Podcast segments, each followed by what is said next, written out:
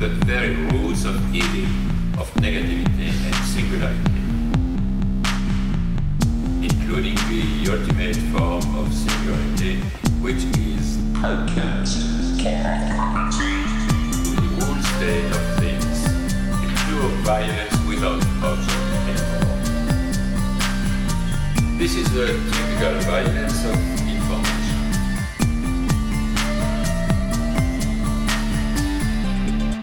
violent because what happens there is a murder of the real, the vanishing point of reality.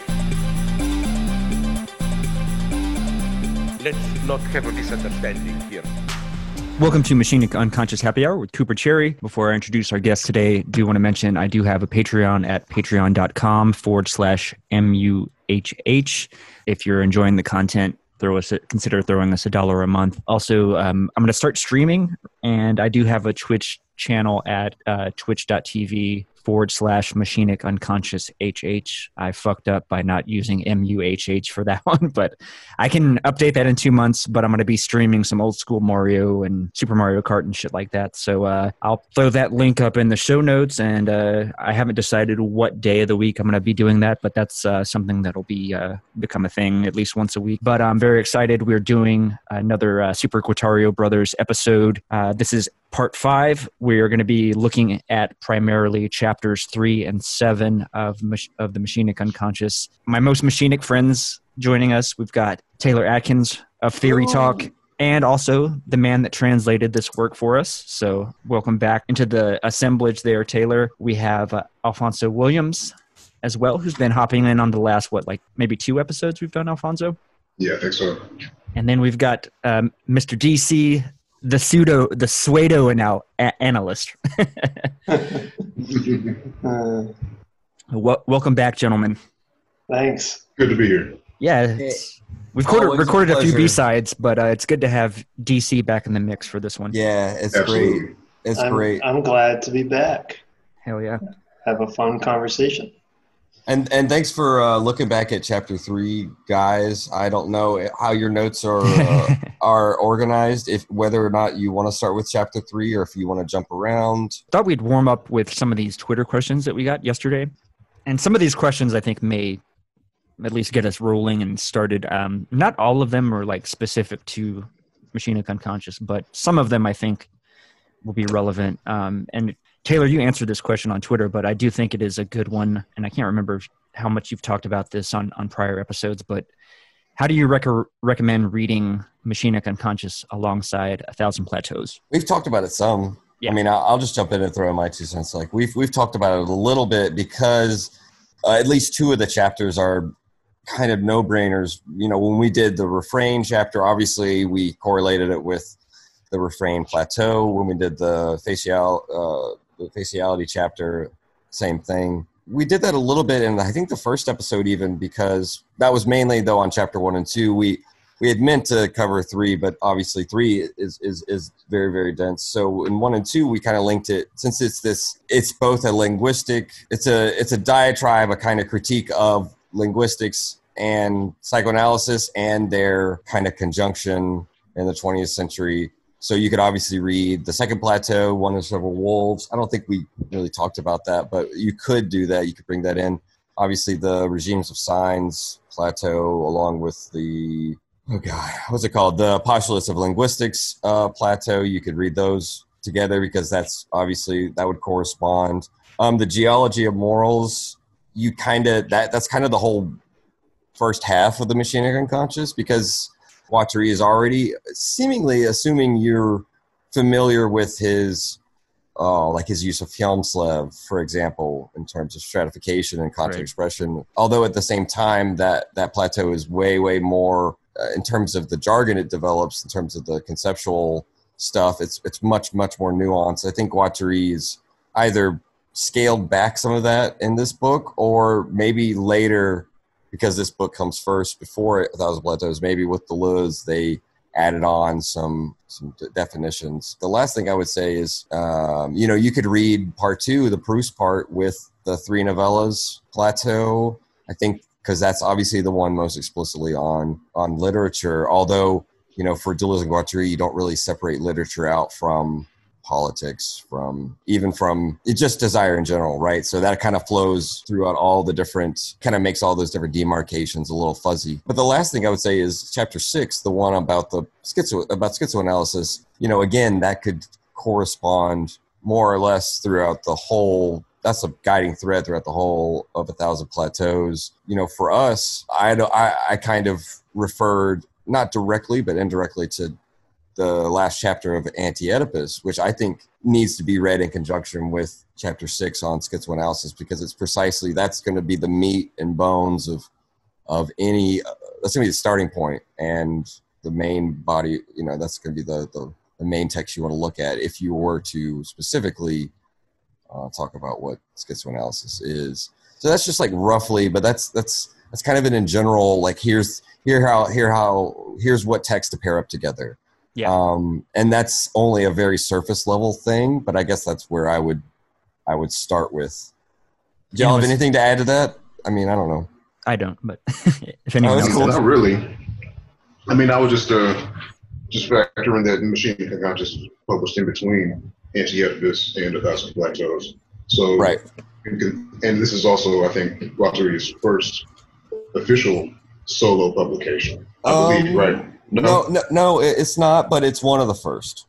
one of the first. Okay. Yep. and Yeah, it's so, mean, definitely it's definitely before it's definitely when he's getting into this hyper uh, interesting stuff. I mean, his earlier stuff, you know, like in psychoanalysis and transversality, it seems much more traditional. This this is like Mhm. this is like full blown mad scientist watching.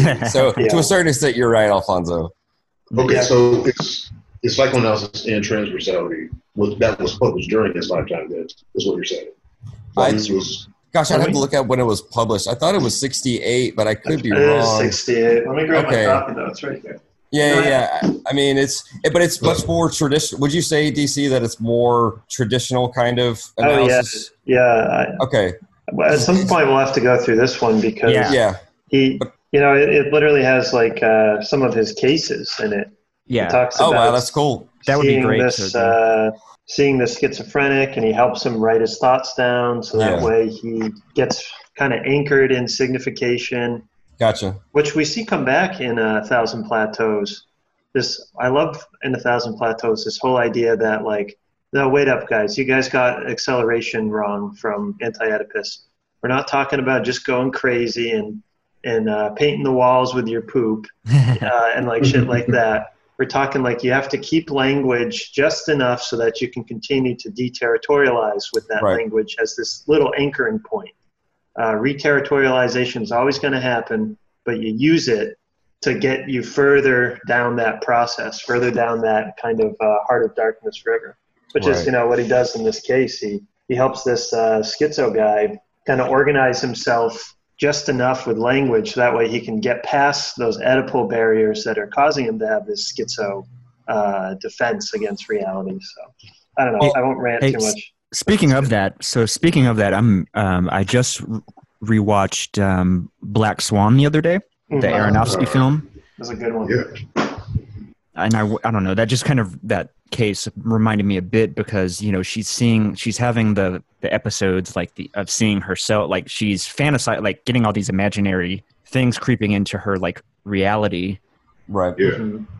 and that line is like getting increasingly like she's getting increasingly i don't know distressed or like these fantasies are becoming they're like overwhelming her so like the crescendo of the film is like she ends up stabbing herself thinking she's like killed her rival Right. Right. and she's like she does this transcendent ballet performance of swan swan lake i believe right or this is it the swan queen swan Yeah, queen Yeah. like that. yeah. And I always, uh, my wife, she's like a, she's a huge Aronofsky fan, and Nice. she's made me watch just about everything he's done. But she always considered the wrestler to be like either the prequel or like the double of Oh, yeah. that Black Swan, and you know you Mhm. can the, just the just the way that Aronofsky focuses on the brutality on the like the the ballet Yes. dancer's body, like their feet, the and- masochism of it and yeah and so there's something too with the wrestler that tries to focus Right. again on just the breakdown of the wrestler's body. There's something very visceral about it. But I will I will want to let Alfonso finish your thought. I didn't Oh, mean yeah, to cut sorry. you off, by the way. No, it was, it's my fault. No. It was my fault. You got No. cut off twice. yeah, I, I want to throw it back to you, Alfonso. I, I, you were saying something about um, just it was published between uh, in, in between the capitalism schizophrenia volumes. Yeah, yeah. I just wasn't sure if um if psychoanalysis and transversality was uh, if he considered that that collection of, of, of texts in official uh, Got you. I see what you mean. pronouncement of his Yeah. ideas during his lifetime. Gotcha. you. You know, it's really it's really not. It it was published in '72. I think Deleuze wrote the introduction to it, but uh, Okay. Okay. yeah, it's a collection of his. Have you guys read it? Have you guys all read it? I I've only. I've only glanced through it, and I know Coop Coop wanted to to do that uh, once we finish up with the Machine of Unconscious, and I think our group would. I mean, we got the group here. We, Oh, we've yeah. kind of we've got the assemblage. I mean, I so we can. I say we just continue. I want to continue this, just like provided all of you are still willing to continue Of doing course. and just like go through all of his solo work and like we can f- figure all of that out. You know, as, as we go. He's got some this one crazy stuff like Yeah. I mean, lines threw of up- flight and I haven't looked at that yet either. Um, I do think Chaosmosis is like at some point we'll do it. I think before that's maybe a good one. before jumping into craziness like that or the cartographies, I, th- I do think that, that going backwards to the you know to the psychoanalysis and transversality, that's that would be a cool move. Yeah. Uh, but also, uh, I, I I mentioned this to you, Coop. Uh, three ecologies. That's something that we could knock Yeah. out. yeah, And maybe even one sitting. Uh, we could spend more time on it, obviously, if we wanted Mhm. to. But it could potentially be done in one sitting. Yeah. Uh, because it's really an essay that kind of got glorified into a book. Not to It- not to like no, it is. It was supposed to be part of uh, schizoanalytic cartographies. Right. Mm. I think. That's And then- interesting. Yeah, it was either supposed to be part of Chaosmosis or whatever, or schizoanalytic cartographies. And the editor, his friend who was editing his works, was like, "No, you have to, you have to calm down and stop writing these 600 page uh, Oh my God. volumes." Right. yeah. I mean, but yeah, there is something nice and ex- it's it's really to me when people say like where do I start? I always say three ecologies. Um, Yeah. you know, it's it's it's kind of it, it's it's pared down a little bit, and it's not as you know. Again, I'm going to use the word not disparagingly, jargon heavy. It's not as jargon heavy, and it seems to forego some of the more conceptually isolated terms. You know that Yeah. you really they, for the initiated, if you will. It's more exoteric instead of esoteric Definitely. to use like a logic of sense distinction. And I think in that sense, it is very accessible. And there's a lot of good stuff in the Machinic or the Guattari reader, you know, that Genosko both translated some Gotcha, before and yeah, yeah. edited. And you can get a PDF of that. Uh, Alfonso, you may already have a copy of that, uh, but that's a that's a great. We could always pull, and a lot of those essays are, are maybe from around that time of psychoanalysis and transversality. At least some of them are like Okay. um, like the essay machine and structure. I mean Mhm. that al- that we could spend half of a full episode on that alone, and it's just it's just amazing. And uh, I'm hoping I'm hoping to just as a as a little side thing, if I you know if I if I if I have the time and and just want to, I'll, I'll consider it like play more or less. I want to keep doing more of his seminars and hopefully. Put oh some yeah, those more- would be good too. Mm, honestly. put some more of those out there Yeah. because you know with this last one that i translated the drive black hole i really thought that this is good because you know he he re-elaborates freud's drives and their vicissitudes the four aspects of drives in his own language and you know i always thought like if you know to take freud seriously you need to you need to know pressure aim source object you need to know what that means and et cetera otherwise you're just kind of you know you're You're just retranslating another theory through Freudian language, and which so many people do, and it's not good. You know, Freud's Yeah. not. Uh, you know, on the one hand, I'm like the kind of guy that's like any thinker is compatible with any thinker Mhm. because in the Guattarian sense, you just take what you want and you smash it together and you see how it works, and that's fun. But there's a lot of ways people use Freud that is, on the one hand, against Freud's uh, authorial intent, and then it's also against what he didn't intend, but what he created by accident. And I just think that's strange. You know, it's like if we tried to use Guattari to justify some sort of top-down hierarchical, like pseudo-fascism or something. Yeah. It's like, well, that's you could make the stretch, like I Yeah. have, that he had some fascist tendencies, but like he says, everyone kind of does. That's part of Mhm. part of reterritorialization. But uh, Everybody wants to be a fascist, right? There. yes, exactly. But just such a clever little is a nice- one-liner. Yeah, It's a, it's a good little essay too. I it mean, is. that, that's from Chaosophy. I mean, there's all kinds of Yeah. stuff. We'll, we'll, uh, later, uh, Coop, or you know, when we're debriefing at the end, I'll I'll try to we can try to like curate just a short list of, of stuff and hopefully bring in some some essays uh, too, not just focus on uh, whole books in in the in Yeah. the chunks. But anyway, uh, I guess we could move on to another question if you wanted to. Sure. Um, let's. see, I'm gonna skip that one. Let's see.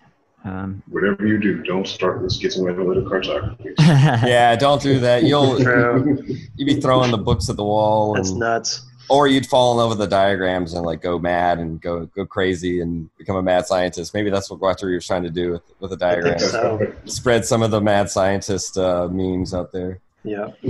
this question, and I don't think that they used the proper uh, terminology, but it was like the they were asking about the a signifying and a asemiotic. So yeah, so I, I, I guess that that was Varun, and he's in a he's in a Discord. He's in a uh, Blues uh, Discord um, thing. It's like I forget what it's called. I have to look up the, the exact name. It's like the Quarantine Collective, I believe. It's supposed to Oh call- yeah, yeah, yeah, yeah. I know He's- what you're talking about. He's Okay. a good guy, yeah. And I, and my my response last night, kind of when I look at it, came off as a dick, where I was like, well, the term asemiotic uh, sign is, you know, that's not. It's asignifying a grammatical, asubjective. Uh, asemiotic would be uh, not not. It's not a term that Guattari uses.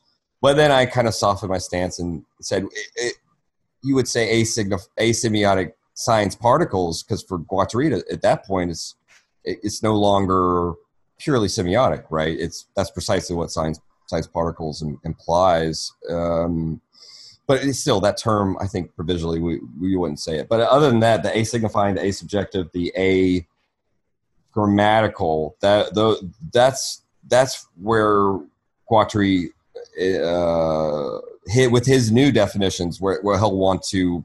That's where semiotics would be on the side of you know sort of a that which has escaped from language or whatever Guattari would you know would define it. Um, Yeah, we a, a signifying is like a, a force, a material force, or like an intensity right. that is linked with a with a gesture or uh, a word or a phrase or something like that, but isn't representative. So like Right.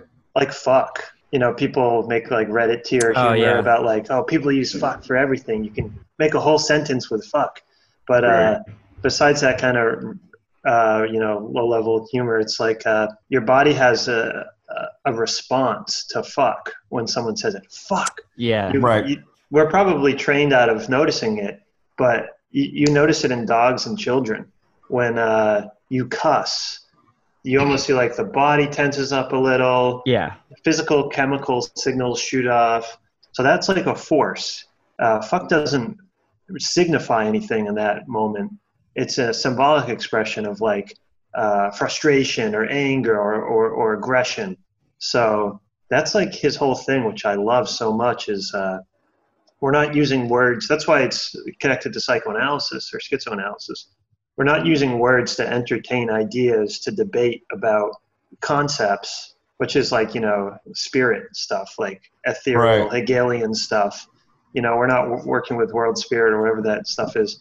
We're doing things to each other because the word is on the level of thing. I love that bit from Anti Oedipus. Particles crash into letters, and, you know, it's all just libidinal flow and code Right. for them. And it's They use, just, they use. Oh, sorry. Go ahead. Finish. no, So- no, that's just what machinic means. Is Right. It it creates a force. It it channels a flow rather than Right. bog things down in representation. You know. Well, and, and they do try to be a little polemical in a in a very understated way when they they say this phrase at least two or three times where they talk about writing flush with the real. And I'm just riffing off of what DC was talking about, and that that notion of writing flush with the real would obviously Lacanians would be like, "Well, you can't do that," you know. Um, uh, that that and and I I would also say that the example that'll be that that Guattari will come back to, and he's already alluded to like ten times in these chapters, but he'll go back to over and over again in the Machinic Unconscious is is is Vinteuil's little phrase, you know, the the little piano phrase that that will uh, almost be like this uh, evental um, wave particle that like that like confronts the the narrator with this possibility of getting out of his black hole and it doesn't signify right? It's it's this it's this flow of music. It's this little Mhm. kind of quantum of musicality and and so it is it is like a little machinic proposition but as such it you know it's it's a subjective it's a signifying and obviously agrammatical.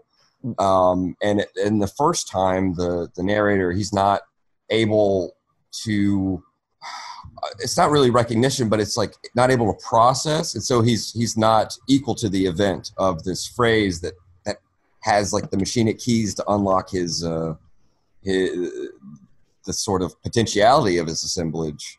And it's only in a later time that he becomes equal to it and it has this and again dc's totally right it has this force um, that i it's almost like a force field to a certain extent because it it completely uh, rearranges the sort of centripetal and centrifugal forces of that of that you know that black hole that potential catastrophe.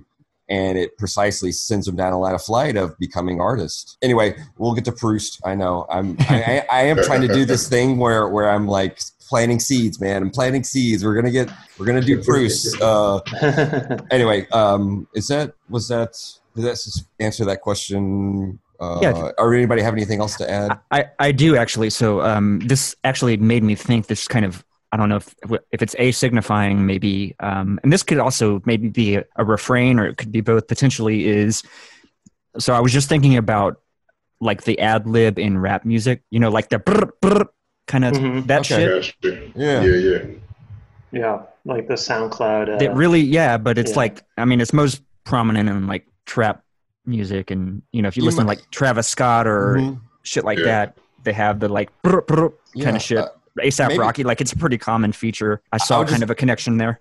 yeah. I would throw out the term. I think Guattari would might throw this uh, when he talks about polyvocality. You know how Yeah. when he when he talks about, for example, uh, you know when he talks about the the primitive territorial machines. You know that there's this there's there's more prosodic uh, elements. There's there's a polyvocality. Uh, you know, not everything's been kind of uh, superimposed onto a, a on a signifying right. It's it's not all signifying chains, and so it's not just a biunivocalization. There's this, uh, but he also talks about the there's more elements of gesturality. Right, the face hasn't, as we discussed, hasn't yet sort of become this this own Mhm. substance of expression. It's uh, the face and the head are are not yet fully distinguished. It hasn't fully you know become taken on this higher uh, dimension that we see in despotic and capitalist uh, regimes of signs. And so I wonder uh, if would polyvocality maybe do something for you conceptually there? Mm. Well, I, I want to run with that because I like that connection. I think the kind of uh, brat brat sounds Yeah. uh, that's like represent representative. That's like uh, representing a. I always assume that's a gun sound or some sort of like it's supposed Partly, to yeah. signify like you know we're we're dangerous, but this gets me thinking of form and expression or form and content, and you know I'm not too much into hip hop, so my my knowledge is limited to like Juice WRLD, Eminem, uh, whoever that guy was who was like really militant back in the '90s. I forget. Really long Immortal, raps. Immortal Technique. Immortal Technique. I, you know, I have no idea what you guys are talking about, but hey, it's cool.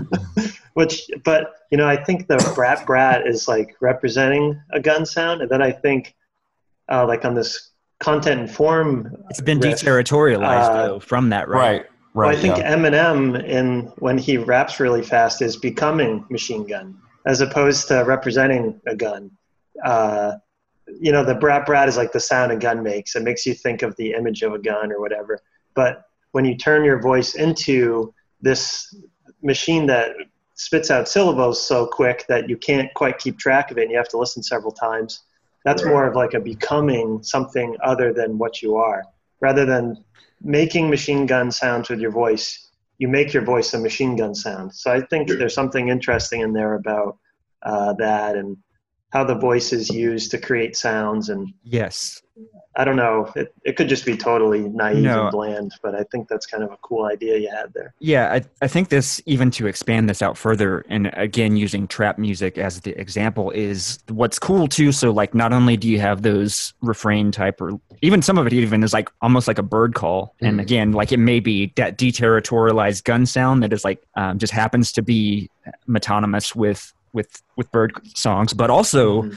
what is very interesting about trap is the influence of like step um I forget you know what i mean like the the marching band tradition and Mm. like in, in, Ah, in the south right because with- with trap and if you're looking at somebody like uh, young thug for example really young thug i think is probably the best example because it's not only the words that he's saying but it's the it's the syllables it's the there's a per, Mhm. the percussiveness of the syllables of the words themselves is Mhm. mimicking that kind of step like that you know what i mean that kind of Yeah. drum beat thing so it's a different approach to to rapping Yeah. that is yeah. almost like an a i don't know is it a signifying in a way that like the words are not necessarily the words that are being said is not the focus Yeah. in the way Right, that yeah. more traditional rap is trying to Mhm. express maybe per- perhaps a narrative or a you know what I mean? Like there's Yeah. a sim- there's a there's a metaphor. In this thing, it's more like about the words are sort of yeah they're they're a bit secondary. It's more about that like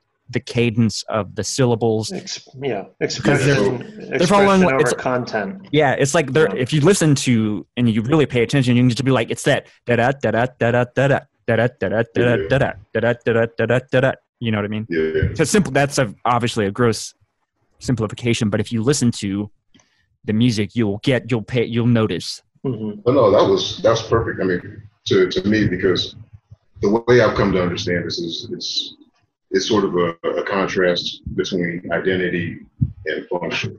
So as opposed to um, so staying with staying with rap. so as opposed to what they are saying, the explicit words they're saying, the focus is on how that semantic content syllable is being used within the overall context Yes. of the verse um, and the song in general. So, so the ad libs, uh, whereas in the past maybe they would have been doubling exactly what the rapper was saying, the the move toward a more percussive, uh, elemental sound uh, is a an attempt to try and capture perhaps more of what is being uh, transmitted through the narrative of the story, things that can't necessarily be so the onomatopoeia. So Mhm. that's sort of what that what that captures. You're capturing elements that can't necessarily be captured within the direct narrative of the story or the language being used to express the rap in itself. So now you're getting into how does this how does this syllable, how does this elemental function work within the overall rap? What does this sound give me within while the verse is being delivered that I couldn't just get by saying a word or saying more words within the rap? So, so going back to, to the Eminem and the uh, sort of machine gun, well, I'll say Machine Gun Kelly is uh, actually Yeah, I was thinking about from, that too. from from Cleveland. Uh, but the Nice. but the move from delivering a verse and in, in, in there injecting syllabic tones in there to making the entire uh, enunciation of the rap hyper fast to in a way um, that it's indecipherable almost. So we're talking about the bone thugging har- bone thugging harmonies, Yes. the twisters, the um, you know all those guys. So they've made a stylistic move to make the rap something more than it is. So we're not really focused on the identity of the rap, the explicit content that it's that it is. We're more focused on how the rap moves through the air, how it hits your ear, and how um, the affect that it has on you in hearing that to make you want to keep listening to it and you know maybe even go further and decipher it yourself. Mhm. So that's the way I've sort of come to understand this uh, a signification and a semiotics. Yeah. Exactly. Yeah. That is true because um, I mean, Bone Thugs definitely has an influence on that on trap as it exists now in the in the use of harmony in rap.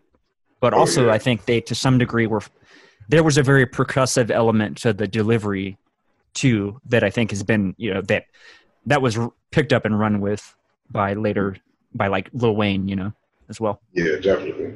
I mean, even like the triplet timing and, and all the, because a lot of the rap today is based on the triplet timing. So, you know, like the, the 12 8 um, bar type of thing. You know, I mean, there is definitely a. Like Migos or Migos are almost exclusively using oh, that, yeah. that pattern. Yeah, that rhyme scheme, man. It's it's crazy. There's a lot of a lot of a lot of today's contemporary rap does owe a lot to you know a lot of the, those '90 progenitors, but at the same time, uh, there has been an evolution in the uh, in the beat making to where even the hi hat has added syllables into it. So now there's a stutter in the hi hat that you can hear in a lot of um, contemporary hip hop that wasn't necessarily there in the 90s. So in the 90s, it tended to be a little bit more consistent. You know, when you listen to Timbaland's, you know, uh, productions, even on like the Ginuwine's first album, The Bachelor, that's where you really start to get that that certain type of, I want to say maybe New Jack swing type of updated influence type of sound. You know, you can start to hear maybe the beginnings of it there, but it really takes on a whole new level um, with a lot of contemporary producers because they're adding they're adding more into the mix. They're having you know more full mixes and just a lot of layering and all these types of things. So a lot of polyvocality in the beats today. So Yeah, I was going to piggyback off of something that Coop brought up about, you know, uh, and I guess we've we've all kind of talked about a little bit. You brought up this when you first started talking about this uh, phenomenon. You were talking about this uh, different relationship of content and expression, and what I was thinking about was how the phoneme uh, of of words, you know, is usually taken as one of the you know basic elements. Uh, the mo- usually like the, the the smallest one of the smallest elements, right? Of of mhm. of of making sound and therefore making sense, making signification. And there's something that happens where it's deterritorialized to the point where the phoneme itself, you know, comes to the foreground and becomes that Mhm. which, you know, takes on this heightened presence as the sign, uh, so to speak, or you could even say signs particles, right? Because it is a particle of uh, of sound too, or a Yep. part of part of a wave form of sound. So I'm just kind of thinking that there's a there's a different uh, conjunction of content and expression i in that phenomenon of uh, in that polyvocal phenomenon of of when the phoneme itself becomes the star Yeah. rather than the rather than the signifying unit of the word. And I just wanted to I just wanted to like reach this back to have you ever have you guys ever heard of a poet named Gerard Manley Hopkins? Oh yeah, Mm-mm. yeah. Okay, so- he's got the one famous. Uh, So I I brought feel that like I up. read. I brought that up. It's uh, one of the famous. It's called the Windhover or the Windhover. It's about this bird, and I just want to read the first little stanza. You yeah, pull it up. That's great if you would like to. What's Or- what's the title again? it's called the Windhover. So it's one word. H O V E R. This one I've not read, but Well, this I've, is just an example. I've And been you- reading um, romantic poetry to my roommate Okay. at Oh, night. okay. hey, this is this is one to read. So so if you pull this up, if you see how if I'll try to read this, I'll try to do it justice. So the Windhover by Gerard Manley Hopkins, subtitled "To Christ Our Lord," and so it's it's actually a fucking sonnet, but he he totally deteriorizes. You'll see. So it starts. I caught this morning, morning's minion, kingdom of daylight's Dauphin, dapple dawn drawn falcon, in his riding of the rolling level, underneath him steady air, and striding high there, how he hung upon the rein of a wimpling wing in his ecstasy. Then off, off forth on swing as the skate's heels sweep smooth on a bow bend, the hurling, gliding, rebuff the big wind.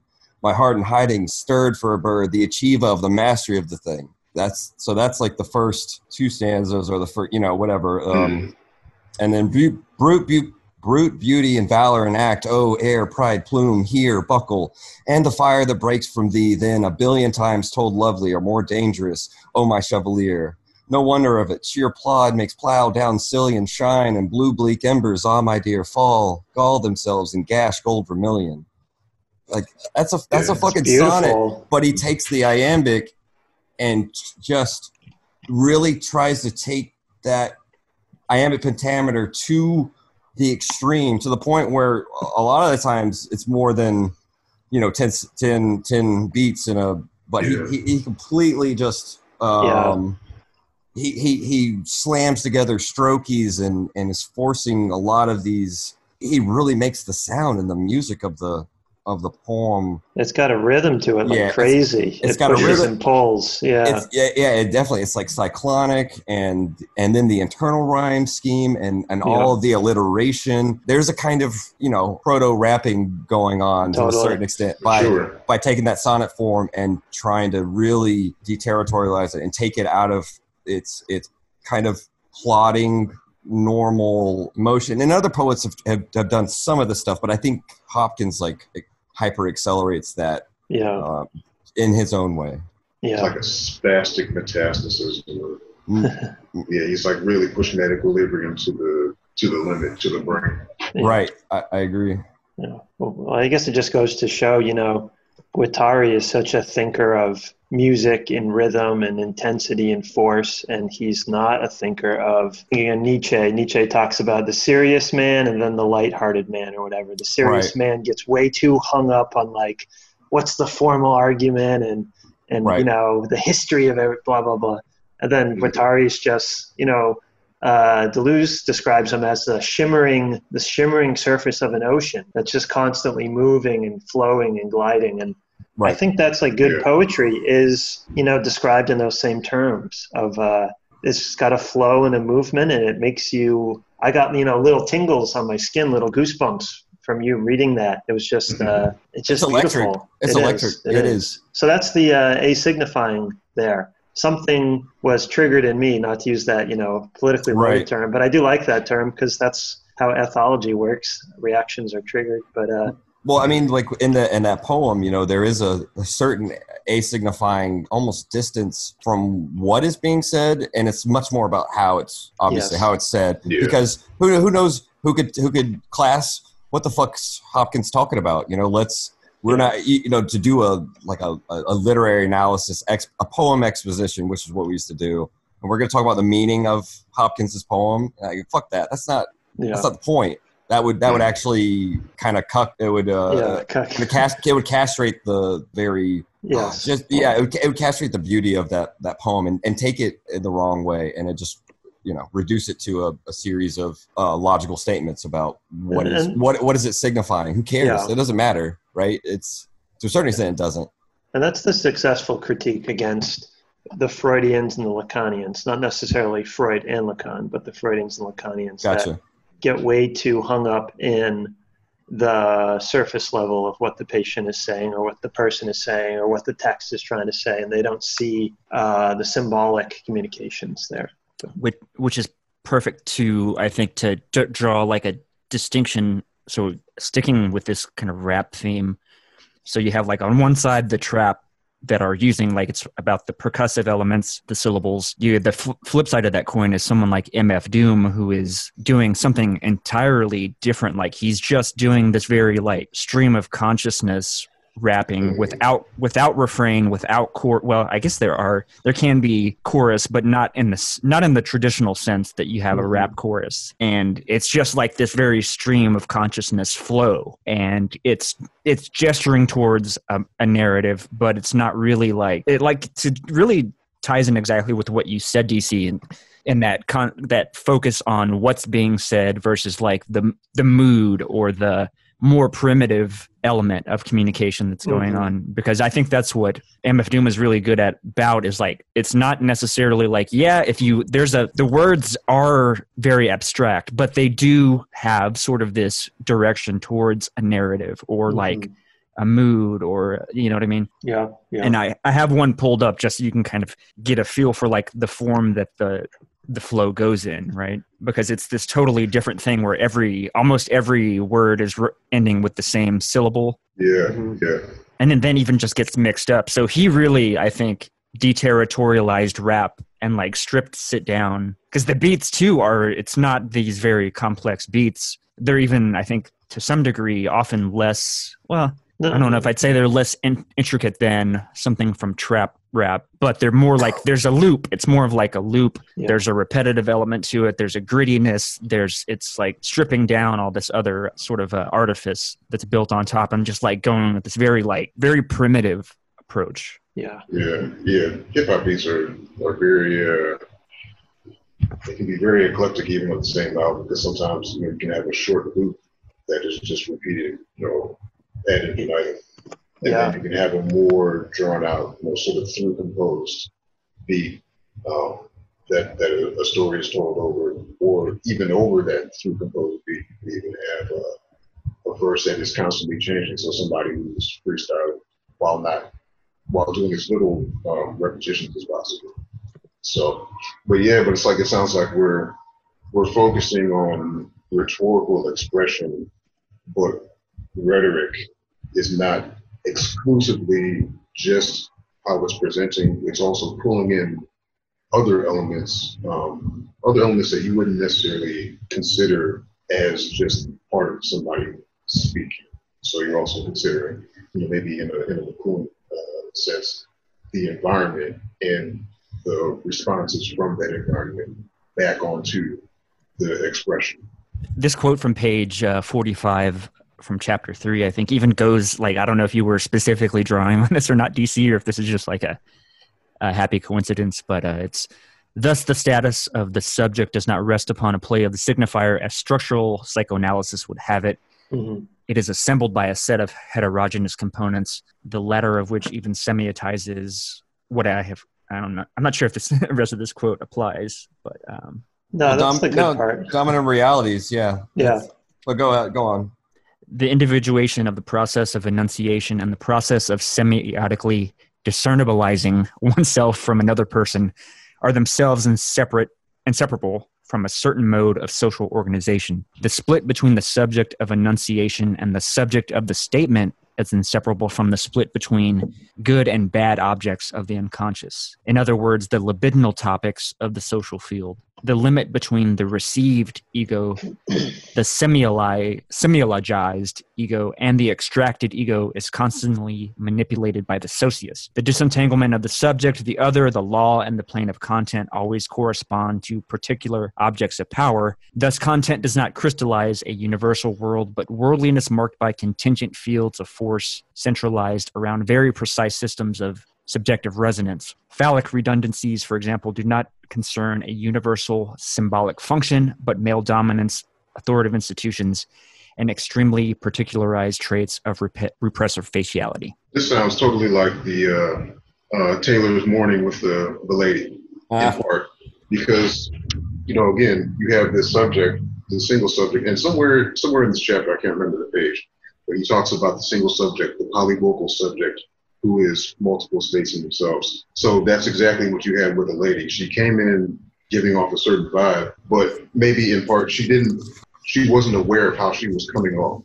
Right. So in a psycho- psychoanalytic sense, there's you know a certain degree of psychosis there, not necessarily in a pathological sense, but in an epistemological sense, an awareness sense. Yeah. So she came in with a certain attitude, um, you know, displacing her anxiety on the need for coffee, and you guys received that energy as you know, sort of very aggressive, but because of the social, the socius, the social institution that you guys as Starbucks um, employees exist in, you know, you can't respond just anyway. You have a very reduced set of Yes. um, Oh, that's good. responses that you can give to a customer without being rude or um, misrepresenting the Starbucks company. So, as a response to that, you know, Taylor, you did what you did. You sort of destabilized the, He the Hadouken. de- de-escalate. yeah, Hadouken, you know, yeah. Hadouken, That's right. De-escalate then- is right. De-escalate is a good word. Yeah. and then you sort of move the energy along, redirect it out the door, and then in the process, you know, you guys sort of regroup as an enunciation, uh, a collective group of enunciations, hmm and then sort of even out that energy and just move along uh, with your day. Yeah, it's it's anything to like get get that get that person out the door or, or out you know out of the drive through. Just you know get get it done. And the worst thing you can do, of course, is to like you know you don't want it to be where she needs to speak to the manager you know you've already spent Yeah. five five minutes you know um sort of getting discombobulated. But yeah you know it's i think that's the thing where it's it, it is this thing where she was it was it was really a kind of cross wires of communication. And i don't think she understood best how to appropriately you know give us the the minimum requirements for us to get m- an accurately received message. There seemed to be a lot of like noise in the channel. Yeah. And Split enunciation right there. Yeah. yeah, exactly. And so uh, I finally diagnosed the problem based on just her complaint. And um, at that point, the problem was already solved. It was really just getting her to to signify in a way that accurately reflected her desire. And she was the one that was standing in her own way, right? She was her own self saboteur um, because we we're, we're only going to make what you fucking tell us to make, right? Again, we're not mind readers um, and I think that that's something, you know, the fact that we aren't mind readers, all, you know, both gives us a certain, obviously gives a certain autonomy, but also, you know, it gives us a certain responsibility too, because we've all been there in all kinds of different quote unquote intimate relationships, uh, whether it be erotic or familial. And a lot of times you just, you're either not hearing the other person because maybe they aren't speaking in a way that resonates with you, or you're, you're failing in some sort of way to, to adequately express yourselves. And we get our, Yeah. a lot of times we are the ones that are getting in our own way. I mean, there are always individuals who maybe just either refuse to listen or for some reason or another, just, um, you know, the message isn't received, so to speak. But that, but that's Yeah. again, that's on the very signifying uh, level of language. When you know, it's it's only when it really does seem like when language breaks down in that crucial moment that that you have uh, you kind of come out of it, it takes you out of your your your focus because now Yeah. that now that there's a problem that isn't a, a isn't merely a part of the sequence it's this anomaly it's very disruptive. And i think that that's why i was stressing to you guys i don't really think she was i didn't really take her as rude. It's just it's just a fucking annoyance. You want you want it to go smoothly. You want it, and, and if the customer can't can't articulate their their what they want in a way that you know and they just kind of fail. It's really more of a failure than than a Mhm. inability because we'll, we'll have a lot of people come through the drive through who english is not their you know first language. It may not even be their second. And we can usually through a sort of almost universal translatability we can get it. We we can uh, we'll get the, what they want.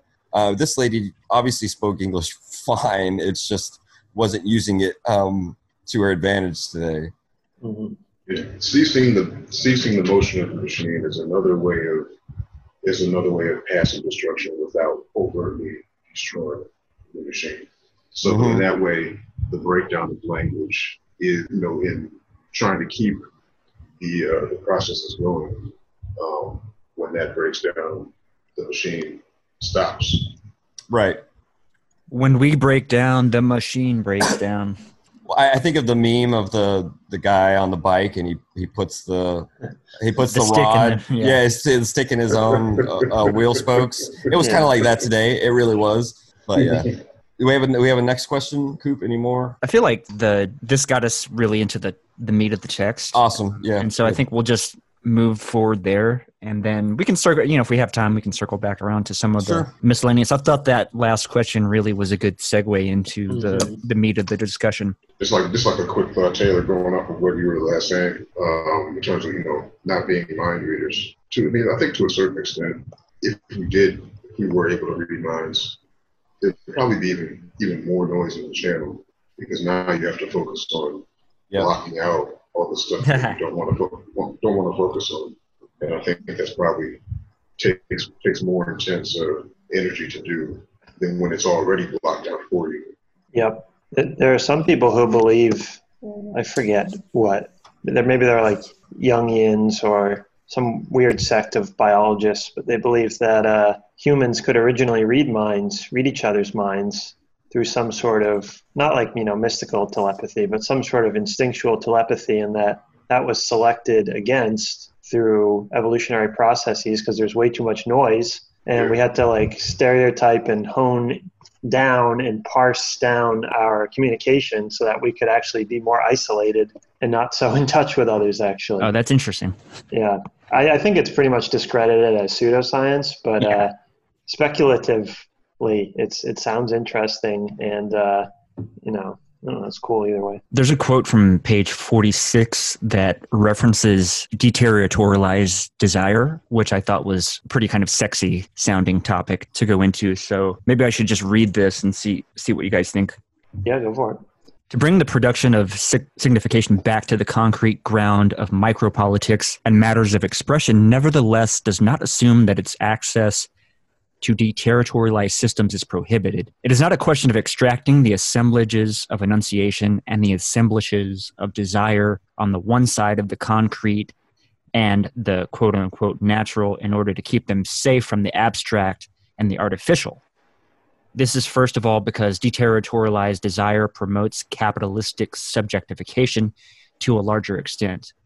The ideal of a power essentially based upon semiological subjection and semiotic enslavement, but also because no molecular revolution could economize the implementation of deterritorialized assemblages of enunciation. Yeah, this is this is partly why I said we might need to talk about semiological subjection and uh, semiotic enslavement. And there's a there's a, almost a useless footnote when he first uses the term. I think maybe in the introduction uh, where he says, obviously, enslavement here is meant in a cybernetic sense, and so that's where pulling up like a basic definition but it's really about the you know in in different um, information systems and computers even you might have one drive that's quote unquote master to these other slave drives and there's a type of feedback loop information that goes in a certain direction and the you know the autonomy of those slave machines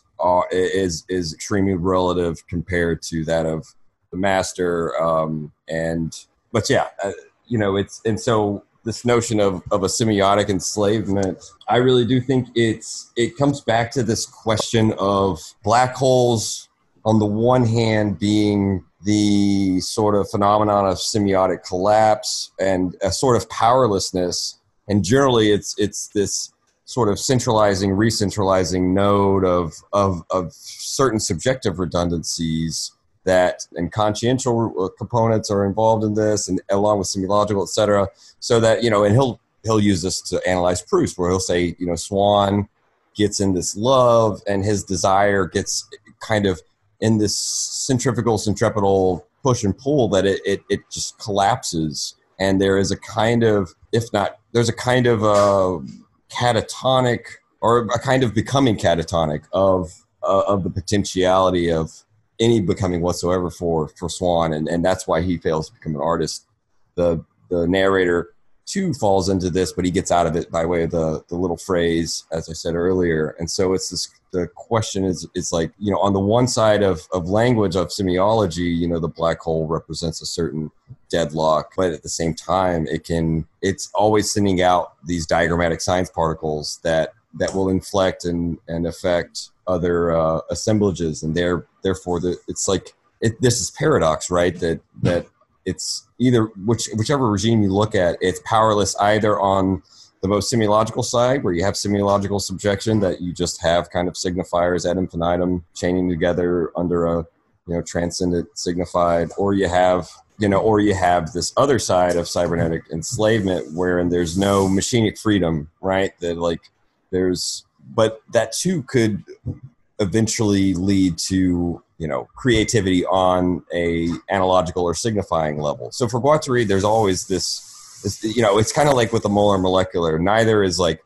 better or worse than the other. They both have dangers. Maybe the molecular even more so, right? Because of a mm-hmm. certain insidiousness. So yeah, that's all I would say there. I I, I want to open it up to you guys. To me, it sort of sounds a little bit. I'm not sure if this may be off or not, but in a political sense, when conservatism and liberalism are, when they move from identity to a more sort of what we were discussing earlier to a, a function. So the machinic nucleus that he references, like in the next paragraph, the or even you know, to go back to the hard drive. So you have like the master hard drive and then the slave hard drives. So when when the, the slave hard drives sort of start getting a little bit too out of whack and too crazy and not really behaving in a, in a unified sense in connection with the network, the, the master sort of comes in as a more conservative element to reunify the system and you know make it give it the direction that it needs to operate the way it was intended. Um, but at the same time, there may be times where that's not what you want. You need these slave drives to operate in a more heterogeneous manner. So Right. functionally, they move toward a more liberal trajectory where they're allowed more freedom to do whatever it is that they need to do in order to perform whatever, functions need to happen. So that was just like a random thought that I had earlier today that relates Mhm. relates back to this. Um, when I was reading about just, just another quick thing, when I was reading how he uh, characterizes the molar and the molecular, I think he used a specific word, an ambiguous word, that allowed for a certain type of ambiguity. So molar is not necessarily size dependent, and, and along with the molecular, but the word that he used, which is not the crazy word, uh, I can't find it right now. But it was it allowed it allowed for each to be characterized in a way that that that made each one still be able to have a sense of primacy over the other without being overly deterministic. Um, if I find that word, I will I will I will say it out loud. No, he, he does say that. Yeah, it's not molar isn't big and molecular isn't small. It's Right. always mixed, and they're always like diagramming each other and shifting around and etc.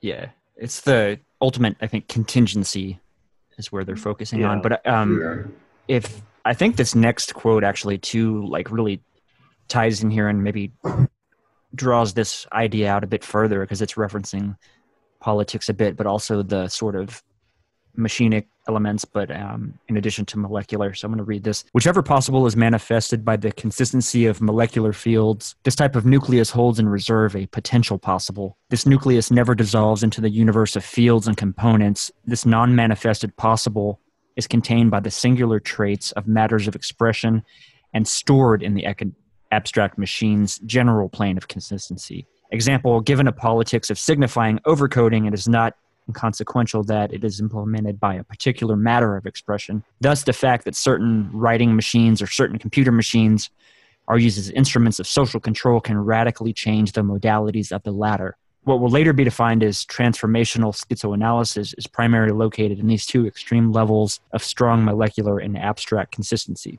And this, this actually might be a good segue into some of the diagrammatics in chapter seven when we look at is it do we have a graph is it we do have one for redundancies do we have one that's referencing consistencies i can't remember off the top I don't think in well, Is that the one on 51? I mean, that's in- still in chapter three on the next page. But yeah, I guess that would that would count. Yeah, the uh that that one right there, right? this one the molar molecular abstract the redundancy of resonance the machinic redundancies of interaction on the molar side we have signifying fields in line with redundancy of resonance and on, to the molecular it's semantic fields on the abstract side it's cap, capitalist abstractions and then on the machinic redundancies or or of interaction what the fuck machinic redundancies or of interaction No, that's that's, That's that a- looks. I guess it should be like machinic redundancies or redundancies of interaction. Of I didn't. I didn't yeah. translate the. I didn't translate the diagram, so don't blame me for that one. I'll Um, take. I'll take. I'll take some credit for some mistranslations in this book, but Yeah. not the diagrams. So then for machinic redundancies, we have under molar stratified fields, under molecular components of passage, and on the abstract side, constellation of sign particles with abstract machines in parentheses. Yeah, I guess abstract machines. If you were to, you know, loosely define it, it, it would be a constellations of si- This should be signs particles, but we'll give them a break. It's fine. So you know, because it's and, that's important, right? Because sign particles implies that they are that they are particles that are signs, and I think for Guattari, it's more important that it's a yoked conjunction, that it's um, that they and he I think in I think in Anti-Oedipus he talked about signs signs points, which might be slightly different, but it would be akin. But signs particles, it's a it's kind of like wave particle, right? It's a complementarity. It's there's an undecidability, and you can look at one or the other, but you can't see them both at the same time, something like that, right? Like the double slit kind of. Right. So there, yeah, exactly. The the the Young's slit uh, two slit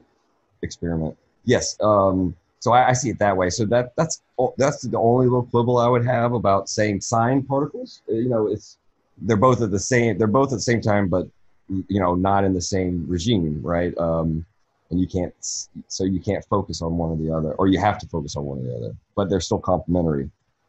Okay.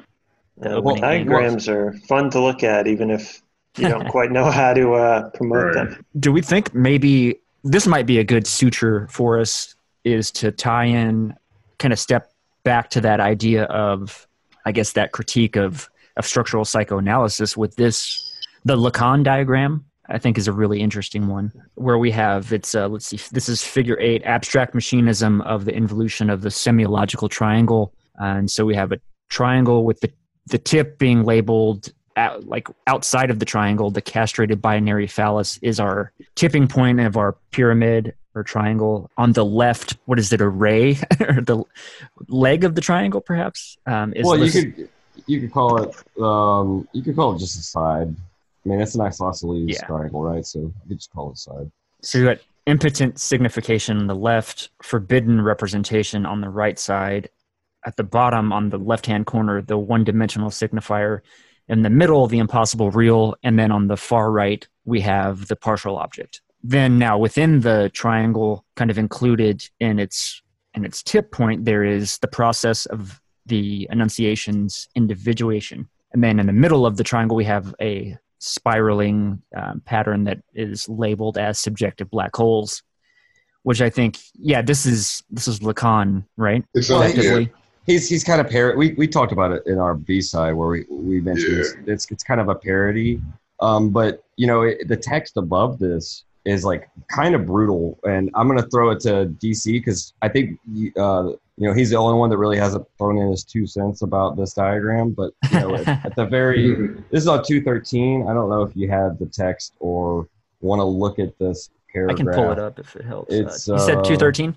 Yeah, 213, and it's at the very top. It's right above, and it describes this diagram. And I think uh, I'll, I'll read it. So this figure, figure eight, the the kind of mocking or, or diagramming, whatever, parodying the, the Lacanian terminology. He says um, the abstract machinism of semiotic involution leading to the appearance of a subjective black hole effect at the heart of the semiological triangle. It allows us to locate several concepts which structuralist and psychoanalysis proposed in its attempt to ward off the subjective black hole which it cultivates in addition to great quote unquote profit.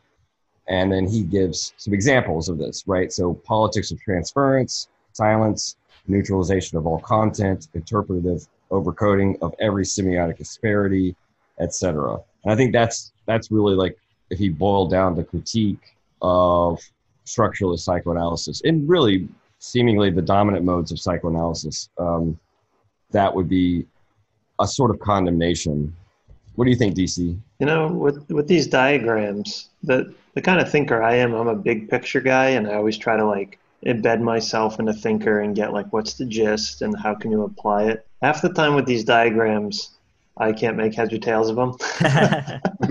but I think you know that's part of what he's trying to do. They're very idiosyncratic, and I think they make you think, and they make you try to figure stuff out, and then you come up with your own ideas. But I recognize some language. You know, I know a big move D and G make that's important, especially G, is the partial object thing. So for like classical psychoanalysis, there's this idea that you know there are objects, real objects in in in the world that we all kind of share, but through our growth and development, we can't take in a full object when we're a little baby. We can only take in part of it. So basically we mentalize what we come in contact with the most the breast usually you know because it feeds us or the hand or the face some part of the mother or father that we symbolically latch onto and you know like the, the penis or the phallus is a part object and then the breast is a part object. And we carry these object relations with us like a schema, like an unconscious internal schema, and we slot everything in our experience into them. So I go to the store and a woman I think gives me a strange glance and I get paranoid without knowing it. I'm acting on this bad object model, this bad part object model of like the bad breast that, you know, when I was a baby, I didn't get the nutrition that I needed and I was overstimulated in a moment. So I developed this bad breast internal partial object. Most of our lives, we respond to these partial objects as if they're reality, but they're not.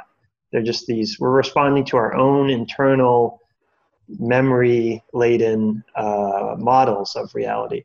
But D&G come along and say, well, there are no part objects or full objects. Everything is just part objects. It's just washes of intensity and flow. So I don't know. I think I wonder why that's on the bottom right. Oh, I, I think I think it's just one of the the vertice, one of the vertices or or or uh, the summits, whatever you want to call it. The you know uh, the points of the triangle. I yeah. I, I suppose it. Uh, you know what what I what I do think though is what he's doing. You know, with the three sides being negative, being these uh, it's impotent signification, forbidden yeah. representation, impossible real. There is this kind of that's how the subjective black hole kind of gets you know it gets caught within this the when when language is taken as universal when it's kind of when it when it's promoted to this ontological foundation that's mm-hmm. when the subjective black hole has no outlet and yes, it's contained and warded off, warded off, but almost like you know at the end of what is it, Superman or Superman Two with the you know the the triangle with the three bad guys, yeah, you know, yeah. throughout his the Phantom like, Zone. Yeah, well, yeah. So it's kind of like that, right? Where that's the uh the subjects, you know, all the different dimensions of the subject's power, not just semiologically but semiotically. You know, mm-hmm. it, it, you're you're the, well, he would say the the process of objectification kind of turns around itself and becomes and accelerates in a way that's not productive. And uh, this that's the role of like the consciential components, right? That they they uh, they kind of exacerbate this this this hyper individuated mode of subjectification that for for Guattari he thinks is perfectly suited and desired by um, capitalistic abstraction. So mm-hmm. I think that's another maybe dig at Lacan with this, and I think of it kind of as a tongue-in-cheek parody of of, and, and obviously it doesn't necessarily do justice to the, you know, whatever the intricacy of Lacanian analysis. To be fair, and he knows that, but I do think that it, that that taken in this brute way, and uh, there is something savage about it, where he's he is saying there's a complicity in this politics of uh, of analysis that proceeds in this negative path, I, you know, with what he said, with silence, with Mm-hmm. Um, with with transference as the main tool with you know this crushing i love the way he calls it this crushing or this elimination of semiotic asperities. And that that term asperity here is functioning i think for guattari as a positive thing. And i almost think i liken it to um, the germ of a crystal right? It's this singularity that's deposited in a metastable solution and then obviously it's able to grow and flourish and I think I think of that as you know that's the, the semiotic asperity would be the potential of uh, you know a, a sort of diagrammatic uh, dust of sign particles to to sort of he, he uses the term irrigate concrete assemblages. And so and to therefore open up and uh, open up uh, potentials of of of uh, we could say degrees of freedom for the subject. But but when it, when we're caught in the semio, the semiological triangle with you know with the three walls of, of the negative that render our uh, signifying capacity or render us or, or, just reduce us to our signifying capacity, which is self-contained, um, then yeah, that's that's where we get this kind of you know enjoy your symptom thing, and it's and it and it and it you know suits us as subjects, individuated subjects for uh, for capitalist capitalist extraction, and and that's I think where Guattari again at root in his revolutionary militant vein. Um, I think that we can't you know forget that that there's there's a part of Guattari that's that's always going to be coming back to uh, discussing the the kind of dead ends that capitalism brings for um, not just for subjects and analysands, but for analysis itself and its complicity. I guess I think it's a good point. Pulled me out of my uh, detailed orientation on the partial object, but I guess the sides of the triangle are blockages. Right. Is kind of what you're saying, and uh, the different ways, different arms of hierarchical organization block lines of flight, to use some of that jargon. Mhm. So, yeah. That's exactly what it's about, though. Is there's no potential for lines of flight, right? The that's why the the black hole. That's that's why it's so interesting. That swirling that's uh, around itself. There's no, um, and and and you could liken this to a diagram. I don't know if you'll pull it up, uh, Coop. I don't think we have to, but in the faciality chapter, the crazy. Um, no, actually, it might be regimes of signs. I'm trying to remember, but there is that uh, the diagram where it's the scapegoat and the face of the you know the face of the despot turns away and there's the face of the priest and there's this mutual turning away and yada yada. And and lines of flight are cut off and they're made negative and uh, and they turn back against themselves or or they turn in a kind of vanishing point. That's the pictorial analogy that Guattari will draw on.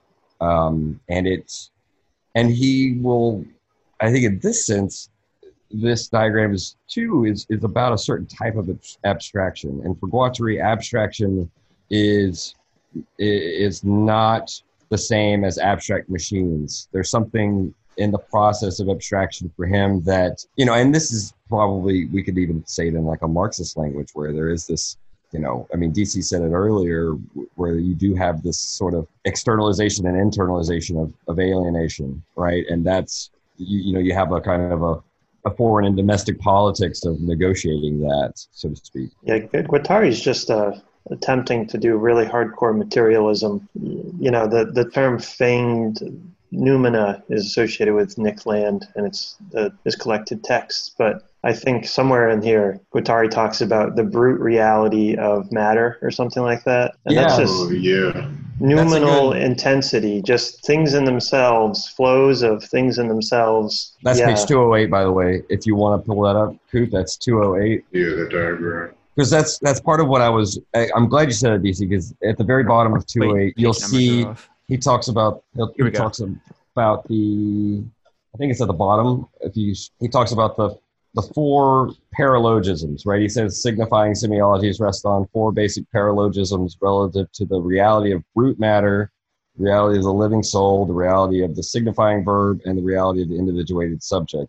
And obviously, he's meaning those as like hypostatized terms. These, and he'll say that you know, you know, I think a few pages later he'll talk about when there is this kind of semiotic powerlessness, when you when we when we have these when the black hole effect takes ascendancy, so to speak, and produces the potential for catastrophe, for semiotic collapse, that's when these four four realities are taken as a ontological base, uh, or at least propelled to the rank of an ontological base, and and and then it, it it's this double pincer. It's just well, you could say it's the double pincer movement, but it's squared, right? It's so it's it's kind of um, and that's what I think what Guattari is wanting to fight against those kind of transcendent, universal, crude categories. Um, and yeah, and it corresponds with the with Figure Seven, right? It's another triangle. So there's a there's like it's almost like a it's like a Timaeus, you know, type obsession. The the triangles are the elementary, you know, geometrical shapes for the Timaeus. So um, what what else do we have? Do, did you have anything else you wanted to to, to hit upon, Coop? Or Yeah, I'm I'm curious about this. I think the maybe what's most uh, there's two two bits of the diagram that I'm curious about. One is this notion of the impossible real, which is labeled on like the bottom leg of the of the triangle, Mhm. which is very much like that's the that's the Lacanian notion of the real. It's escape signification. It's beyond yeah the impossible real. Like it's it, The it's thing in impossible. itself. Yeah, sort of. Yeah. And you don't It's like hear. this I, whole. Go ahead. did D and G really talk much about the real? Like, obviously, that's a tremendous focus of Lacan's work, but They play with I- it in Anti-Oedipus War. Um, Yeah. more so. Gotcha. They do. They, I mean, I, I I brought up earlier, riffing off DC about writing flush with the real, and uh, they talk about I think in Anti Oedipus or it's in Machinic Unconscious or maybe even a Thousand Plateaus. One of those texts where they say something about something's not being impossible, not like the real is impossible, but like the symbolic is. Again, Yeah. a way that the that that wouldn't necessarily accord with Lacanian discourse. Alfonso, uh, you uh, you go ahead though. I I know you wanted to, to say something. No, I mean the whole thing, the whole diagram. You know, as you guys were saying earlier, you know, reads to me as if you wanted, if you wanted a, if somebody was, if a kid was in class, you know, writing a joke about what what uh, what the professor was saying. It's like this is the this is the quick diagram. So he's basically sort of summed up in in just small terms uh, a number of the major points of Lacanian psychoanalysis, made into a diagram, and then said, "This is how you restrict interpretation or uh, possibilities of of uh, expression."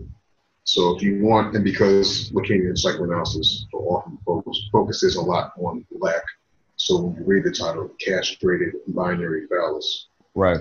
so the phallus is not not the physical part of the body, but is it's a, a, a signification of authority or power or uh, extreme locus of signification.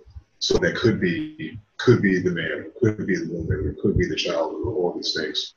Um, but the way the way Lacan is going to orient, you know, the balance is always on lack. What is it that I don't have, and what is it that the other doesn't Yes. have that they need from me or that I need from them?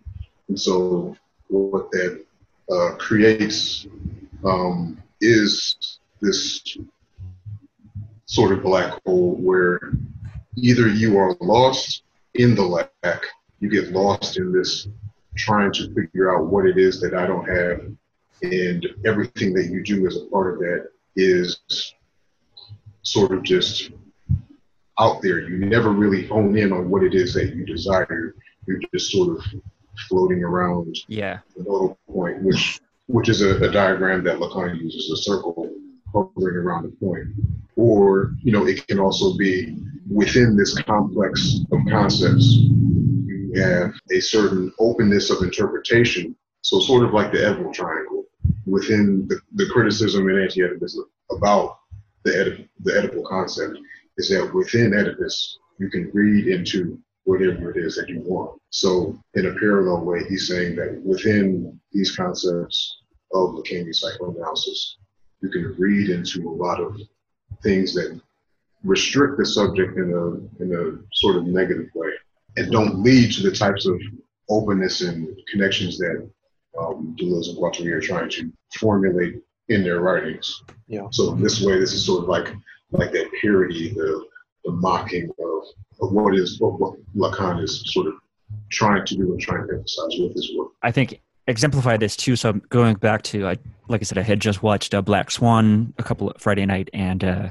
the mother in Black Swan is extremely doting, and like you almost get the sense that maybe there's like this weird Munchausen type by proxyism, or like there's Yeah, there's a masochism um, as well, and like the schizophrenic or really maybe even bipolar situation in the character that's portrayed by by Natalie Portman. But I think just to go into how that that notion of the binary phallus and it being able to be fulfilled by both like the child or the the man or the woman is is relevant there. But I'm curious what y- you all would think about this because I'm doing another series on on the unique and its property by Max Stirner, and I've really been intrigued by this sort of um, similarity or maybe gesture towards kind of the same.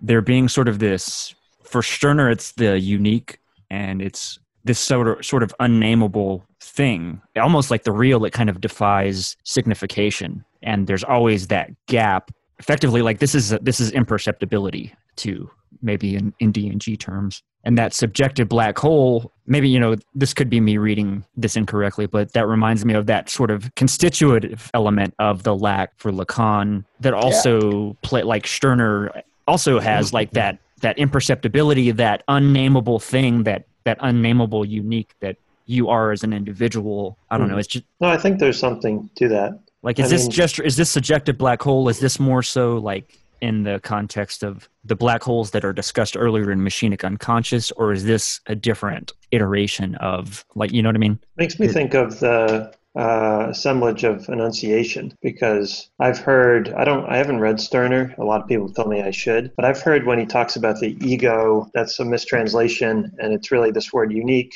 Yes. right? Or Der Einzige. yeah, the ego in its own is like not really a good uh, whatever. So he's not Yeah. really talking about ego. He's talking about untranslatable, unduplicatable individual experience. Even if we're in this like world of simulation, because I know you Right. like Baudrillard and Guattari actually uses, or at least you translate it as simulation several times, Taylor. In this, Yep, that's, I like. Um, but like all those fancy concepts aside, I think it's just always good to remember that like we will never experience each other's experiences the way you or I experienced it, and that says something and has to inform our conceptual thought on some level. I think that's the assemblage of enunciation is all these disparate different components and forces come together and what we call our self or our ego or whatever Yeah. it's just this outcome produced as an accident by all these impersonal, noumenal outside forces Right. that pull together, which is, you know, like not unlike Whitehead, if we want to get uh,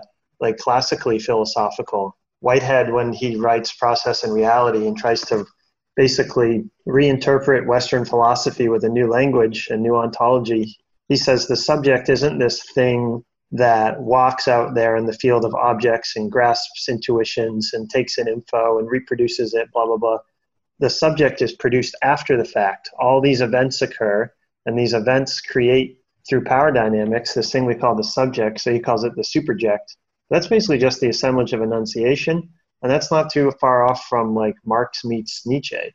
This idea that forces, you know, like Nietzsche's Deleuze book, talks all about how it's power dynamics and forces that construct like a feedback arc and then we think we're somebody i don't know so i guess i think assemblage of enunciation goes hand in hand with uh, this Stirner this Stirner type stuff i think Interesting. If you turn to if you if you turn to 210, I think the best definition for black holes that's like consistent, um, because he really seems The black hole effect. Uh, He, yes, He goes so into that, at the bottom. Um, So yeah, so with um, so you know he starts with components of uh, and then upon and then they correspond with components of subjectification, which in turn are corresponding with components of conscientialization, and he'll he'll kind of that's when that diagram that has the different the other type of redundancies, right, with the anxiety redundancies and obsessive and hysterical. Uh, but here he says uh, so when you when you have this when you when you move on to the level of consciential components you have you know you have one that kind of invests this outside which would be the different elements of language the basic ones morphemes etc um, which is a kind of you know semiological that's you know that's kind of tinkering on that level. Um, but then on the inside you have this this this black hole. And for him there's black hole for him is always it always has the threat of semiotic collapse because it is this powerlessness of language right? It, and so the semiological powerlessness to signify and interpret etc um, but on the other side the, the potential it's this hyper concentrator of it's what he calls a machinic superpower and it so it can so it so it on the one hand it's kind of sucking all language in and not letting it back out. But on the other hand, it's kind of like releasing these sign particles at Yes. at, a, at a certain at a certain speed, like uh, neutrinos and stuff like that. Yeah. that They might they might knock off atoms, and that's why he. I mean, that's why he calls it quantum deterritorialization because literally he is talking. He, when he says sign particles, he is thinking about in a quantic vein. So we also have to think, as I said earlier, a wave particle complementarity. Um, but but that's that's the two black holes in Proust, at least the two in the in the re, in the recherche, um, which we'll get to in the Proust stuff. Swann and the narrator, you know, they both sort of fall into this this place where it is this it is this black hole where, where sort of language is, you know, every signifier is pointing to another signifier in this chain, and there's there's like it's seemingly there's there's no way out. It's more like a prison of language than than the the potential creativity of becoming artists which transcends language, or at least for Guattari, is involved in an escape or an exit from language to a certain extent. And I think uh, you know DC brought it up earlier with psychoanalysis and transversality. You know, Guattari working with um, with a patient and giving that minimum linguistic consistency. There's a surplus uh, value of there's an effect. There's a machinic effect that allows for for a kind of you know for for again more degrees of freedom. Is, is again I'm kind of falling back on that term. He doesn't really define, but it, it seems to um, seems to really work too there. That's funny. I was curious if you like if it was too on the nose to actually like bring up this diagram of like an actual black hole because I was thinking about the the jets that shoot out of the poles of the black hole. Right. Yeah, I think those, those particles those particles are getting ejected. So that's like a very one to one sort of metaphor for Guattari. Yeah, I think that that's that's good to visualize it like that. Um, I can imagine Guattari diagramming that shit, right? The the semiological powerlessness and then the the superpower and just the sign particles shooting out at all kinds of angles and uh, you know and they're and they're and then and then it's it's all a question. And i think this is like what Laruelle will, will, is trying to do in non-standard philosophy. It's it's this question of this what if we could you know create this uh, experiment of thought that is that sort of uh, models the the collider of conceptual particles and what's like you know at these hyper these these super speeds and what's what are the effects um, i think guattari is kind of kind of trying to say something similar to that and so so yeah, that's um, Yeah. again that's that's sign particles. Alfonso, you had some good stuff. You were working on the on I think this figure three, the abstract machinism of machinic redundancies. Uh, yeah. You had a really I think you had a you were posting an interesting interpretation of this. Yeah, I mean, I guess the way I was trying to depict redundancies was elements that had the capacity to receive the same type of sig- signal or, or message or or whatever the case may be. So in this case, whether the assemblage is an individual or a group of individuals, they all have the capacity to receive a message from another um, assemblage. So in this case, the the, the messaging entity would would be Trump. So like, it was a it was a political uh, political uh, one example. So Trump is disseminating uh, this message to so M was Republicans, N was the alt right, and O was the uh, uh, neoliberals.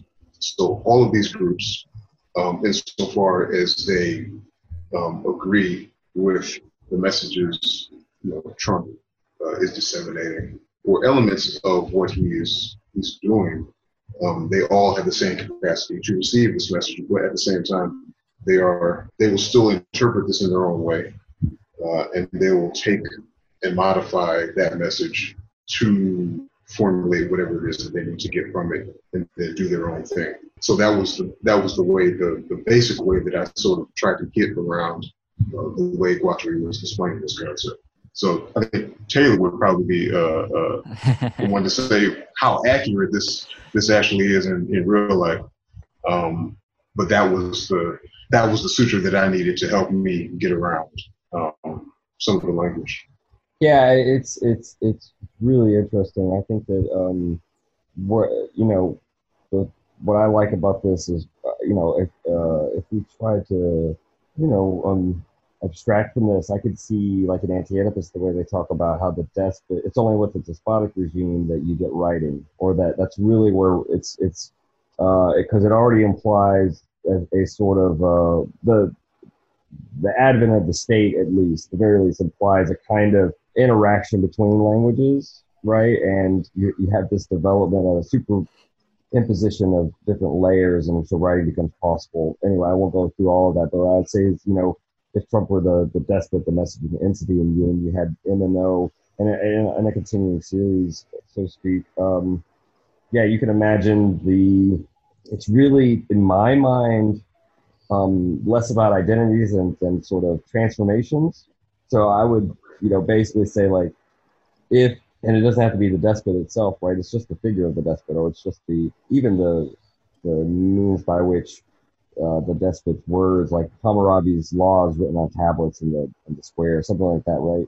You have this. That's the message messaging entity, and to a certain extent, you have these different transformations. You have a kind of you can you can imagine a whole gamut from the very direct legal juridical transformations of the you know of, of that legal machine and executive machine, but you also have you all you always already have a kind of secondary deification of the of the despot and the and the words from which you know even in law. So you have a kind of you have mystical transformations. You have and then of course uh, going down the line, you might have subjective transformations that would be subject to shame and guilt, etc. Right. So it's it's and then I think within that, uh, within um, those transformations, you would have these these identities that would all participate in in this interpretive model of the of receiving the message.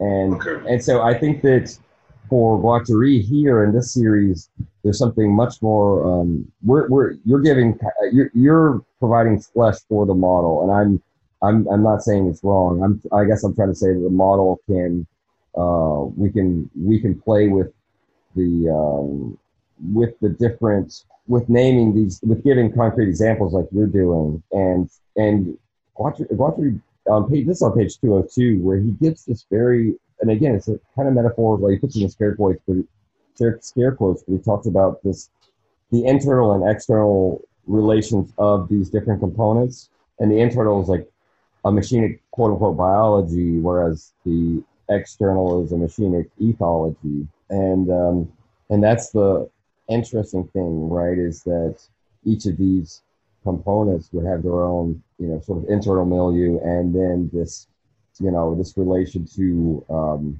an associated milieu uh, or here you know like, like Trump I think that would be he's the power source right and he's kind of Right. charging and sending out the signals as you were saying and the messages are received in and, no, but uh, and it's sort of it's the same message, but then the but then the the the analogical or interpretive uh, aspect of each reception, you know, is going to be is going to be different, right? It's it's and this is you can just scroll Trump's replies in his Twitter feed and just be like, oh, you know, because this gets taken to the to the extreme when you get the social media machine involved and and um, you know you not only have all kinds of drifters on on um, you know uh, on, in each of these that are latching onto him to boost their signal and maybe potentially steal a little bit of that messenger entity capacity from from from him.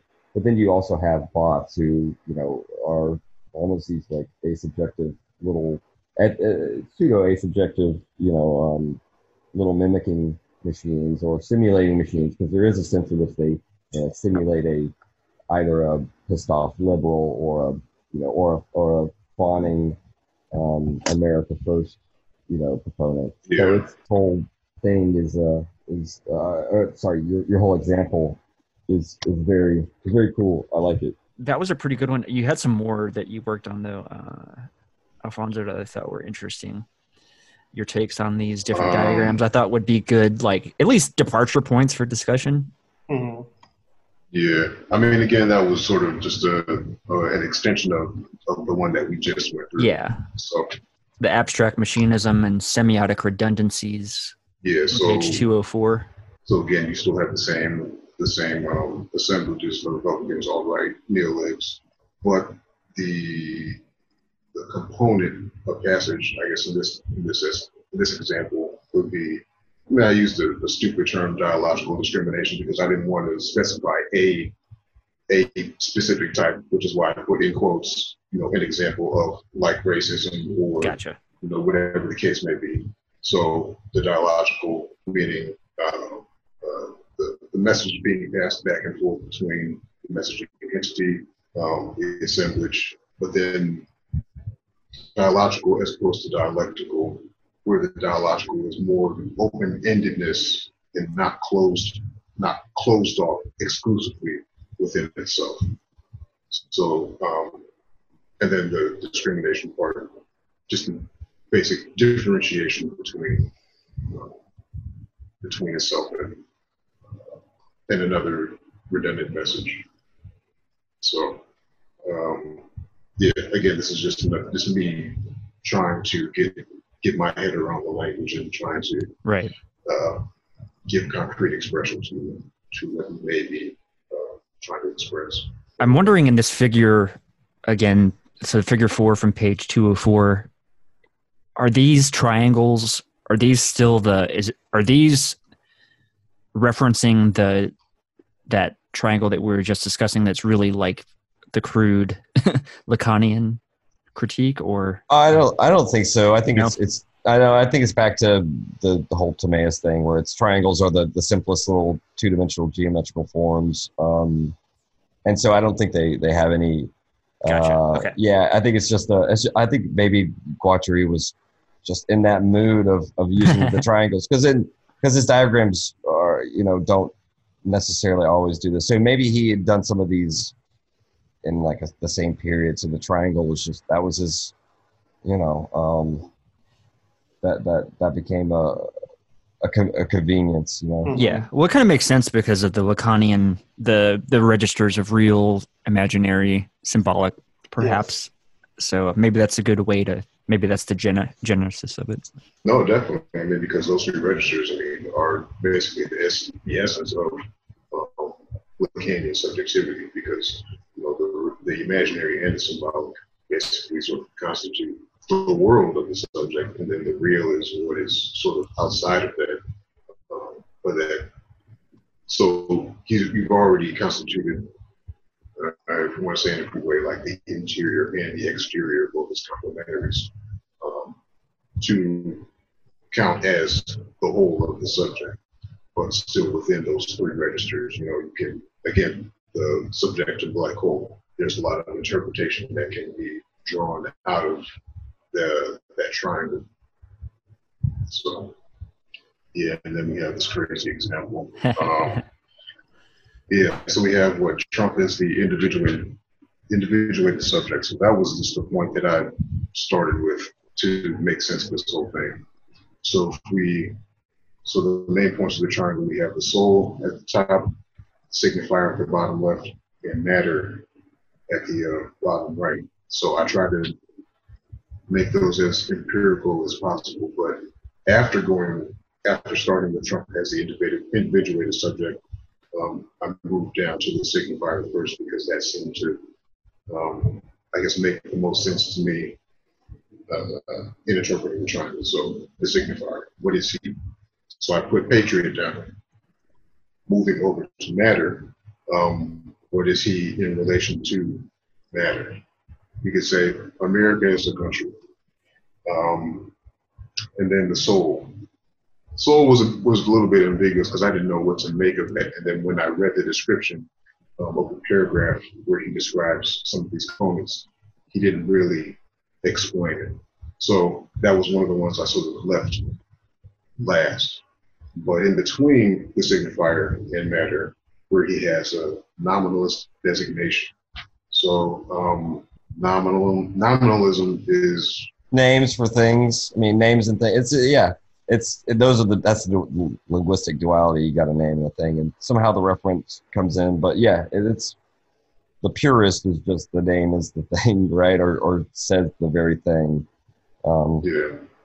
like So nominalism in this in the context of like metaphysics like the Yeah, and yeah, you pulled up a little a good one. So so yeah, right. So nominalist de- designation is. I mean, I I really do think Trump's a great example. Just the name, right? You just slap it on a a hotel or something, right? It's it's like it is the thing, right? It it becomes an extension. Yeah. So I, I designated that as American hero.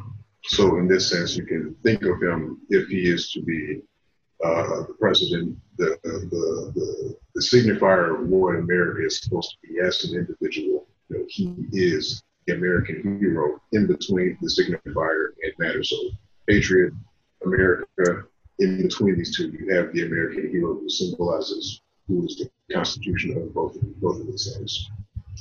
Um, so then, in between the individual individuated subject and the soul, um, you have the sentiment, sentiment of signification. Um, and I guess the way I interpreted this was maybe ethics of what Trump does. So his policies, you know, these sort of things, what he says in his speeches and all that sort of stuff. So I put down presidential policy.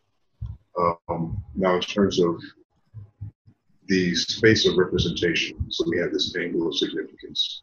um, between the individual, individuated subject, which branches off into two vectors, which become the space of representation. So the space of representation, I put the president. So literally, he is the president. That is the space that he inhabits as an individual, individuated subject. And then with originally, I wasn't going to name the vectors of the angle of significance, but there is a paragraph in his description where he talks about signification and nominalism.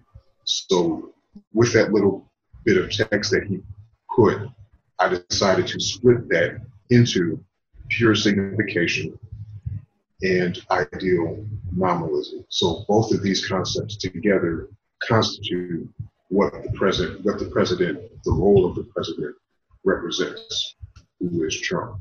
So he moves from the subject, um, Donald J. Trump, into the presidency through being uh, a representation of pure signification and a nominalist element. And so, and somehow I ended up uh, using the soul or the essence of what uh, patriotism and America as the other two points. So, between patriotism and America, what do you have as the soul? And you essentially have a patriarchal type of governance.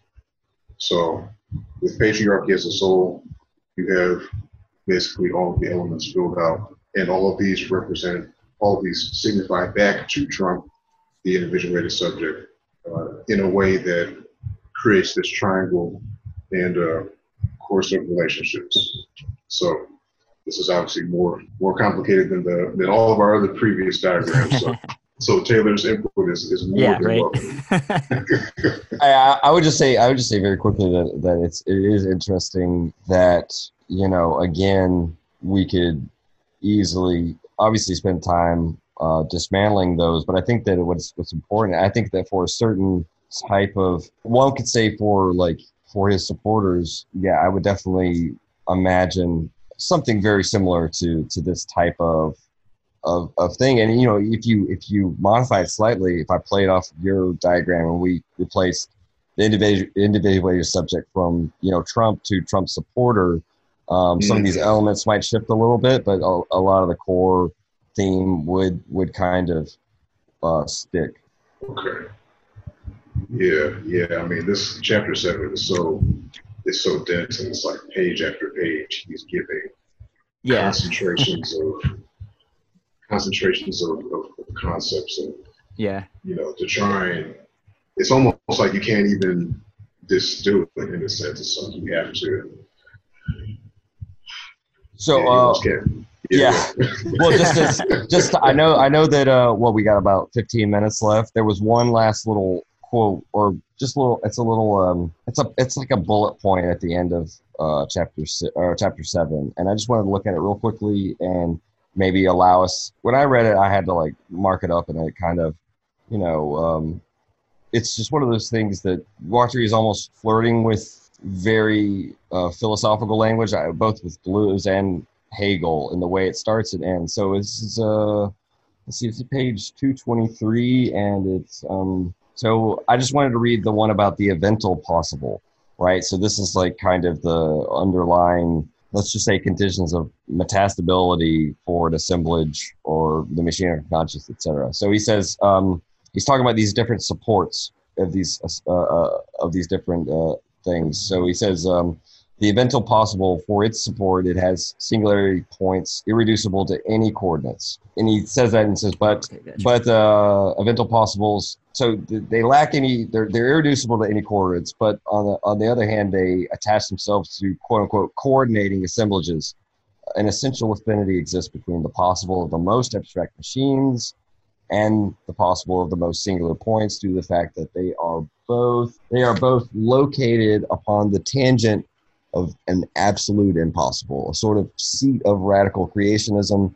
The singular is consequently deployed as law, and the general is singular singularized as concrete manifestation. I thought that was kind of an interesting way of of this. I think I, I like that notion of the seat of radical um, creationism, and he says either earlier or later in the book he'll equate in a quasi Spinozist way radical create uh, radical atheism with a kind of radical creationism, uh, obviously in a different sense than monotheistic creation. So a kind of atheistic creationism that you know it's it reminds me of kind of we talked about it in one episode where he says like you know there's this there's n dimensions where everything starts thinking on the at the same time right it's um, mm.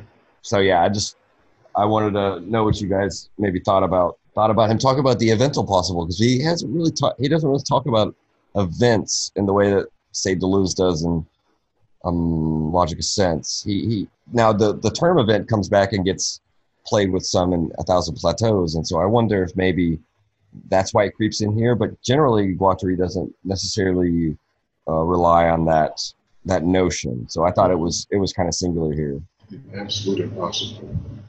So yeah, I mean, like you're saying, I don't often come across those two words in relation to D and G because you know they're always focused on the creation of concepts. What are you know, radical creationism? Um, does he mean more so like a creationism that is you know so extreme or so non-dependent on undependent on a localized seat of seat of elements or know, concentrated elements that it just it's just like a could this be relating back to maybe like a body without organs type of thing? I think that what I what I see in this radical creationism is uh, in a thousand plateaus when they talk about the abstract machine linking unformed matters and non-formal functions right it's like this this like hyper deterritorialized or hyper abstract conjunction of like a machinic phylum and a uh, what's the word a plane the plane of consistency right something like that right so it's at the at the most abstract and uh, and i think this is why he ends with this thought about the it's where you know the singular deployed as law and the the generally singular yeah. as this concrete manifestation. Right. So it's it's like I, I guess that's the that's the thing, right? If if the abstract machine is linking formless matters and unformed uh, non-formal functions, that's I think that's the radicality of sign particles in almost like in, in a superfusion or super saturated solution, right? It's it's mm-hmm. it's that whatever falls out, or as DC might say uh, with Whitehead, the superject of you know these uh, this metastable situation, I think that that in, that's that's what the abstract machines, at least here, um, with unformed or formless matters and non-formal uh, functions. This is that's that's kind of the the place Guattari as a mad scientist again wants to take us, right? So um, mm-hmm. yeah, I think the term event. I know it's used by Badiou, and I haven't read much of him, and I don't really know you know, I'm not the person to turn to for the philosophical expertise on event, but it's always strikes me as materialist language, and it's attempting at grasping at impersonal forces and this idea that things happen and then after the fact subjectivities form around those things as opposed to you know the cartesian mistake or the early philosophical mistake that they're we're this unified subject and we go out and we create we make things happen and we experience events. So, right. It, I get the feeling he's using that language, maybe not so much as an ontological commitment, but to like capture this feeling that uh, all these complex processes occur, and then after the fact, they create this monster that is the subject, and then we we think we're in charge, but we're really not. Yeah, and I mean that's the machinic unconscious. Right, I, and I, and I do think that you know, uh, one of the reasons why Deleuze and Whitehead, uh, a lot of times, some of the most interesting explorations of Deleuzean uh, in Deleuzean scholarship is like this conjunction uh, from Kant through Whitehead and Deleuze, and like that the, that resonance. So the critical philosophy sort of being sort of rearranged in Deleuze's vein, but but in many ways the Whitehead's notion of event gets kind of lined up with Deleuze's, and, and Deleuze himself, especially in his later writings, turns to Whitehead more and more and, and finds in process metaphysics another means of sort of going back to his own roots in his early and and like when it, when you know the event first kind of came on the scene for him and his like conceptual articulation. So yeah that's that's that's kind of why i thought it was it was kind of cool. And yeah. and you know that whole notion of eventual possible i just i would like reduce that to what just what they mean by um, you know uh, cha- what Guattari means by chaosmosis, right? Which is both a play on Joyce's chaosmos, you know, chaos and cosmos, but also chaos and osmosis, Mhm. right? The, the the osmosis of chaos and cosmos, right? In this sort of um, sort of radical metastable inter interaction of uh, order and disorder, and and that you know go into I think Guattari has a footnote on like fucking René Thom thermodynamics and ne- ne- and negentropy and stuff like that in this book. So so he he is thinking at least kind of on a tangent with some of the some of the cutting edge like science of the day because even black holes in 79 they were still that was still like that was big news right that was still fucking like I think the Yeah. diagrams of consist of the redundancies and the other similar one. Um, shoot, where's it at? Uh, the the semi the seven semiological redundancies. That one. These redundancies, seven consciential reterritorializations of subjectification, corresponding to the seven redundancies of the semiological triangle. I think those would kind of be interesting. Uh, this really is one we definitely need UDC because this is dealing with more like yeah we've got the paranoid schizophrenic the phobic the Yeah. obsessional That stuff I can unpack. I like Yeah. that stuff. Yeah. well and, and he even says that he he's kind of what, what is it he says gosh the way he describes it is hilarious this is um and i'll let dc i'll let you definitely talk i just wanted to read this real quickly where he says um it is he says i have borrowed uh, to indicate each of the bastions of resonance constituted which is right the different redundancies that Coop pointed out he says i have borrowed a series of labels from psychiatry Yeah. not, and then this this this next sentence, and I'll end there, is just makes me laugh. The the quasi pretentiousness of the sentence. And uh, okay, so it is not a question of regilding the blazonry of traditional nosographic entities, but only of evoking several clinical syndromes to which these deterritorializing investments can lead when they are pushed to the limit. So, like taking these labels from psychiatry and sort of taking them to what the limit they can do. I really do think that's that's a good way of summing up some of some of the diagrams here. But uh, Yeah. what, do you, what do you think about the actual terminology and, and some of the stuff he does? I just, without getting too much into it, I think Guattari is a thinker of the hyperreal. Uh, we talked about the real a lot, and that you know there is no such thing as real or not real for them. Everything is real on the same level. It's just variations of intensity. So you know, it makes me think people get on my case a lot because I'm a trained to be a psychoanalyst and I'm a therapist. So I guess that just means I'm a cop in a sense, but. Uh, they say, you know, oh, mental mental health doesn't exist, and I say, yeah, it, it really doesn't. There is no such thing as these mental illnesses, but at the same time, they exist insofar as they happen, and if they, even if they are these kind of inauthentic, kind of heuristic labels we we slap onto stuff, I mean, that's still real, you know. This, so like Guattari's making a smart move here, like he's saying, like I'm not trying to reify these from like a kind of naturalist model of thinking that there's like this reality and then there's these concepts we have that diagnose this reality and we get a clear snapshot of what's really going on. He's saying like, well, these are things, these are resonances that have formed and been selected for, and uh, whether they're real or not real, they're still there, you know, and might as well use them and see where we can use them to go. That was my bit earlier about uh, language, and that's how Guattari works. Uh, that's how he worked with that schizophrenic. You know, language is pretty much just a big fiction, but we got to use that fiction to organize uh, enough so that we can break through that fiction and get to something new. So he's like, let's use the, let's use what already happened, what what material that we already have to go somewhere new. You know, which I think is clever, and I think that's how you got to do it if you're going to do th- theory that's interfacing with reality. So they're, they're social realities that he's working with here. But, uh, and, and they're labels that really do map onto people's experiences or conflicts. There are people that are more paranoid than others, you know, stuff like that. So I guess psychiatric diagnosti- diagnostics are real, but uh, they're not natural, I guess is the distinction I make, and I think Guattari's making. Interesting. I think it's in chapter six, DC, just to maybe sum up uh, a little bit what you said, where Guattari kind of says concepts must be folded onto realities, not the other way around.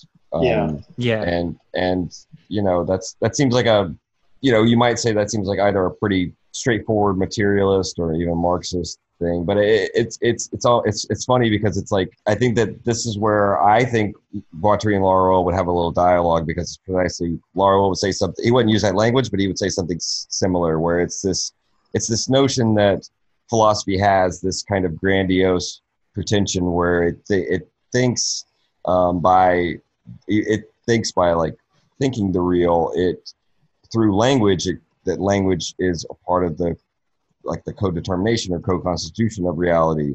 And so there's this there's this um, sort of presuppos this principle of sufficient philosophy as you might say. There's this naivete this this spontaneity that philosophy thinks that language is uh, is is always already kind of determining the real. And that's that's where Guattari and Laruelle would both uh, I think be in accord with a with a new type of analysis that does away with the interpretive gritting that uh, became fashionable um, and its mere like linguistic base, and yet at the same time not doing away with some of the thing some of the good things that that type of analysis already um, led to, especially with like Freudianism and Jungianism, et cetera, at least at the beginning, which was a, a kind of a, an assault on biologism and, and, and sort of cultural insularity and, uh, and, and, and, you know, a kind of culturalism, so to speak. hmm Yeah, labels are powerful. Labels are very powerful. You know, I'm sitting here looking across at, at, at Thomas Szasz book, you know, wondering what, you know, maybe how much Guattari would, would engage with him in terms of how, what labels mean in terms of um, diagnosis and their, their material, materialism. Um, because for me, I don't necessarily have a personal beef with psychiatry um, itself because I think I think what they're doing um, in terms of labeling uh, is trying to make sense of things at the biogenetic level. What you know, the biogenetic level is not the only level of experience that people um, exist in. You know, there's still the uh, the intersubjective and existential component, and then there's you know the ontological component the universal blueprints that allow for these manifestations in the first place. So if we, you know, think about all of the instances that can happen between these three levels, and what what a what a diagnostic label means is it's a coordinate attempting to make sense of a phenomenon at a particular point in time. Now, this phenomenon may be such that it is consistent, has redundancies across other people. So you see this same particular type of phenomenon in other people because of certain other types of consistencies that happen at the biogenetic level. Now, in the way that we socially um, in our careers specify in our uh, in what we do, you know, there's a tendency for us to you know, simplify and reduce things to the domain that we're in. But it's important for us to keep in mind that these are not, this is not all there is, that we're always having dialogues with other, with other domains and other spheres. And that even within all of these coordinated domains, the entire picture is still not there. Mhm. So when it comes to, you know, materialism of people's states of mind, um, it's real and the label is an attempt at a coord- coordination of making sense of these across people in real space and time. But it's not that the label is real in itself. It's it's helping the person who is engaging the subject to um, figure out the best way to engage them to help create a dialogue that makes sense. So um, I think what Guattari's work in in this domain, what it attempts to do is create these, open these doors that may lead to these possibilities of communication to help make the kind of sense that that, that may work. So it's not less about um, trying to diagnose and figure out exactly what this is, and more about opening the doors of perception. Uh. if you want to use a Huxley Huxleyan sense, so Mhm. that's just my two cents. This is great, guys. I know um, DC. We don't want to keep you too much longer. And um, do you have any any closing thoughts you would you would like to start us start us on? I guess I'll just end on like what Alfonso just said. It, that's why Guattari uh, developed this thing in his mental health clinic called the Grid, where Yeah. he would have, uh, yeah, you know about it, where he would have everyone switch jobs every week. Right. So the doctors would cook, and then the cooks would maybe not do the full prescribing of the medicine, but they would work as a team where people would switch places and kind of work dynamically with each other so that people wouldn't get siloed. And that's what a part object is. People wouldn't get siloed in these part objects, little contem- uh, compartmentalized parts of a machine, so that each person knew the other person's experience. And that was kind of his model for for, for communism and things like that. Um, was you know these material experiences of work Yeah. impact our conceptualizations of ourselves and others, and the more experiences we gather and the more lines of flight we generate by breaking down these walls, uh, the the better we are at just working with other people and, and being people in, in a group setting. So his whole thing starts off in understanding groups and things like that. So I think that's right in there with what you're talking about with like diagnostics and you know it's such a big part of Quitari is translating codes from different registers and how to things change and what gets lost and what gets added and surplus and all that. So I don't know. Always bigger conversation to be had about Quitari or Guattari. But uh, I appreciate you guys having me on today, and I look forward to talking more with you guys in the future. And I will listen back to this episode and see what I missed out on. Before you go, remind us where we can find your blog. Oh yeah, check me out on Twitter, DC Barker Tick. My at thing is 4Q248. My blog is linked there. My Patreon is linked there. I'm just two books I'm working on on Patreon that are short and just kind of fun. And then my blog is pseudoanalysis.blogspot because I misspelled pseudo analysis. Just kind of riffing on the fact that I'm a pseudo when it comes to philosophy There go. and I didn't notice it. And then the domain for pseudo analysis is taken, so I just Oh. left it, and Suedo it is. All right, bye everyone. Thanks See you, again, buddy. DC. All right, it's good seeing you, man. Look, I just wanted to thank you for having me back on. Alfonso, I'm so glad that you're with us. It, it, it's it's Yes. because you know when we first started and it was the three of us, maybe the most basic you know geometrical shape, the triangle. It can it, it, it can also be the most elementary. So just adding that fourth dimension, it, it, it really it really makes it so that there's there's never like a um, a moment where any of us has to like force uh, a topic or force a, a, a point of discussion.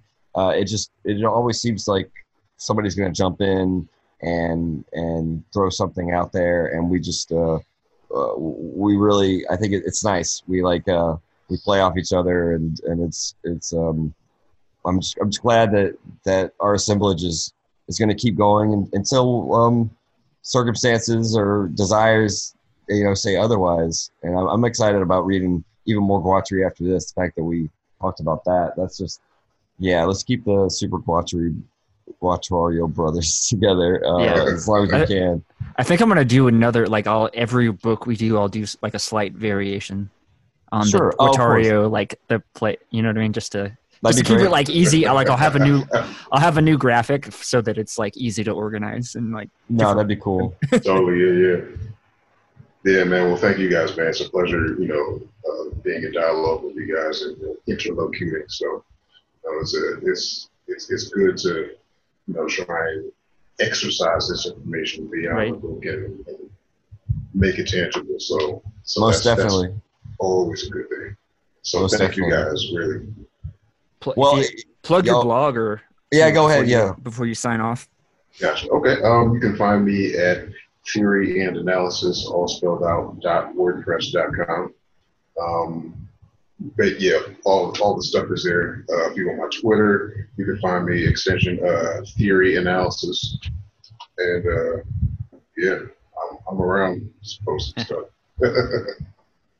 Yeah, and and I'll just say, um, gosh, well, one of the things I was going to say was you with the with the three ecologies image, you could have a, you know, a guatrio with with like the the the flower or something in the mushroom. You know, uh, um, I don't know. You could play off of that. That's just like throw that out there. But the I guess um, let's see the other thing. Yeah, you know, um, you guys can reach me at tadkins613 on Twitter. Um, you know, you can look up Theory Talk.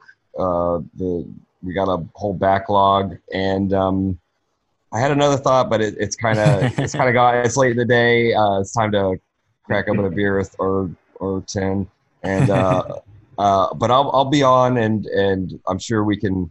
Uh, we can do what we always do, which is just kind of keep our, our little group chat going and, and keep the keep the soup bubbling and and uh, the cauldron bubbling, whatever metaphor. I'm mixing it. it's obviously time for me to shut the hell up. Uh, I love you guys. I'm, I'm I had a lot of fun today, uh, as always, and um, you know we'll, we'll we'll chat some more online uh, whenever we have a have a shit post to share or something like that. Speaking of, I gotta compliment you on your your grasp of meming and, and shit posting is like you can t- I can see the development of it. It's I you know it's fun um, to see you stretch your like and pick up on the kind of approach to it. you know, I, I try not to take it seriously, and Oh, you know, yeah, there, I mean- there there are some memes that that like like you know you guys know the meme where it's like the the libertarian on the left and authoritarian on the right, or whatever the fuck, and then it's like it's like you know thirty things, and you're like God, you know, and that's a, that's a totally different kind of meme than the kind I'm going for, which Right. is I'm still on this on the simple level of um, you know, like the like the the totalizable, non-totalizable intensive multiplicities, like that. that was little, fantastic. That that, was little frag because that was from that was in chapter three, right? Um, that little that little phrase he just used. He just tosses that out there, and and when I when I read it, 'cause I fucking translated it, but you know, it's there's some things that we forget and some things that like strike us anew. And just that phrase, I was like, "Oh goddamn!" You know, there was something very crisp about it. Um, I'm sure they say it in a thousand plateaus and maybe in a an anti-Oedipus otherwise, but it just just having him just like throw that out there like it was no nothing, like it was just a throwaway phrase. Be like, "Damn, this, you know, polish that bitch up and like make it make it shiny and make it nice." Like it it it, it rings and um and I guess then the joke was me making making fun of myself like I'm uh, like I'm I'm the sued I'm I'm the poser I'm Right, posing yeah. I'm posing as I'm actually totalizable you know I'm you know I'm yes. I'm not a multiplicity I'm yes. a I'm a one yeah so uh, that in my head was like oh that's a that's a funny thing That's it just brilliant. yes. but you know it's not even like a rational thought it's just like oh haha Oh, like, yes. like this Exactly. yeah like exactly, this temp- and um and, And, so that's much, the flow, dude. yeah yeah That's I mean the flow. So much of it is, is but it's also you know I, I put it out there and then the next day i was like well i should just do a shitty and it is shitty uh 'cause you could use paint but i was like i'll just do a shitty cutout of Yeah. Guat- Guattari's face you know just to just so because because people might see that and may think oh that's that's deleuze. I would assume that people that like read that like oh he's just doing deleuze. Like, no. Yeah. like no actually it's it's it's our boy you know what i mean? And and it was and i was i was it's because i was reading intensely for you know this discussion that it hit me in that way. I was like damn that's a fucking i mean i love it because it, it reminds me of again like um in anti-oedipus the when he goes into marx and the non-anthropomorphic notion of sex however he phrases it and the i- insexes right? In as in the mathematical you know just just for the listener i know you guys know what i'm talking about but in dash sexes right? Like the sort of Mm. um you know that that pro- proliferation which is why and this is a good way to end i promise. On the, on the back of the on the back of the hard copy which i know that um alfonso you have on you right now. Yeah. it's it's the um, it's the it's the paragraph after the italics at the top where wait no is it? I'm trying to look. Okay it's the end of that first paragraph. Uh, not italicized where uh, they say combining theoretical research from fields as diverse as cybernetics semiotics ethnology and ethology ethnologies no he does it that's actually wrong Guattari reintroduces into psychoanalysis a polemical dimension at once transhuman, transsexual, and transcosmic that brings out the social and political, the machinic potential of the unconscious. I just randomly saw that yesterday, and um, and just the um, the transhuman, transsexual, and transcosmic, and you could say transsemiotic. You could add that to it too. I thought that that was like a nice, a kind of pretty nice little blurb there, and and that that's that's again that I said that because it, it again resonated with the not the non totalizable intensive multiplicities, which he's referring to. Like that's that's what at least at the most abstract or the most machinic or even just the individuated subject. That's that's what they are, and so they there is this potential where for I think with that definition, Guattari is saying like these more transcendent categories of sex, gender, race, whatever it is, those those are on a kind of molar like stratified level. And they have no kind of like with the what you brought up with Stirner and um, I was going to say when we were talking about you were talking about the unique and it's a uh, and it's pro- what was it? The unique it's property? Unique in its property yeah. Oh yeah that that uh, you were describing something that Laruelle would call um, you know he would talk about generic man or the generic human as uh, ra- radically immanent lived experiences right? Uh, you know, the Erlebnisse. That's so much Stirner. So, so yeah, yeah, that's interesting. So, uh, at another date, you and I will have to, uh, you know, and we'll get everybody together if we want to. We'll have to talk about Laruelle and Stirner. Um, for now, I'll sign yeah. off. I know that um, again, I'll be chatting with you guys soon. Alfonso, you're awesome. I'm so glad to have you on. And Coop, I'm always glad that you're hosting. You're uh, you we and I appreciate the editorial work you you, you do as well, and just getting things set up and and uh, making sure that we all can get together and sort of do our do our thing. Always a pleasure yeah. to have have y'all both. Yep. and DC as well. I do want you mentioned though, like you mentioned about you don't take memes seriously, and it's like I I don't either, but I do. I no, I get it. You know what I mean? Or or shit posting too. It's like I don't take it seriously, but like in terms of craftsman, in terms yeah. of like affect or not not yeah, affect yeah. or like whatever it's the end end result, the teleological aspect is, right. is completely yeah. irrelevant. It's about the, the yeah the effect. Yeah, Marshall McLuhan will talk about all about the effect. You know? Right, right. I, I would say Bartolini might talk about um what is it uh that like I'm a I'm a craftsman. It's like I want to make a good mm-hmm. product, but that's that's well, where he, it stops. I'm not he, worried about yeah. anything beyond the own like the self-contained yeah. aspect of creating some like putting my skill towards this. Like there's something about that that's satisfaction.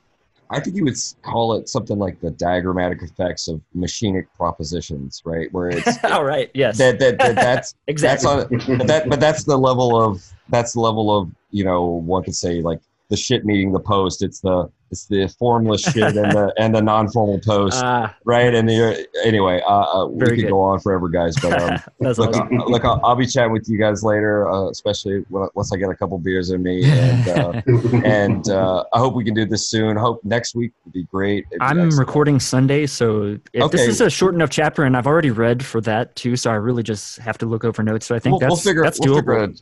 We could doable we could me. do we could do Saturday if you don't want yeah. to double up. Oh yeah, I'd, I'd, probably you know I'd want to separate them out just because it. Let's shoot for Saturday. We'll let DC know. I think that's okay for him. Alfonso, do you think that would work? Saturday would work, except between the times of um, eleven and one.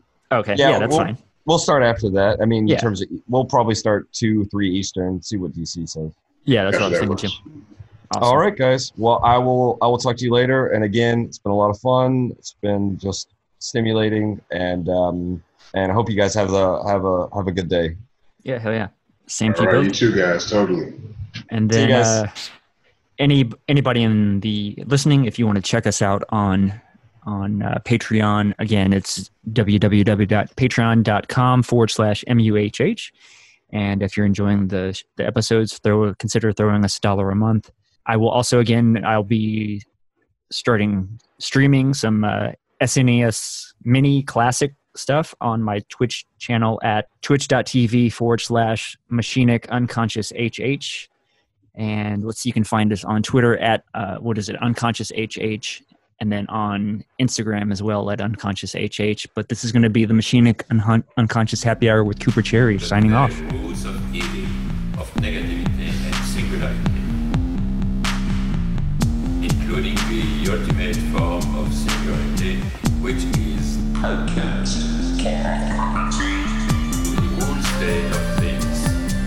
Of violence without. This is the typical violence of information.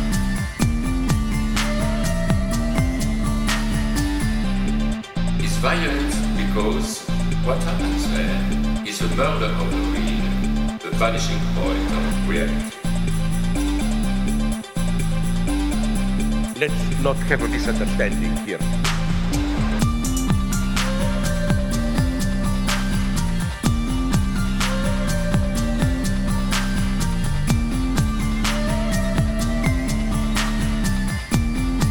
What I meant is the following. with nothing left but recycled, whitewashed, lobotomized people as in uh, Clockwork Orange.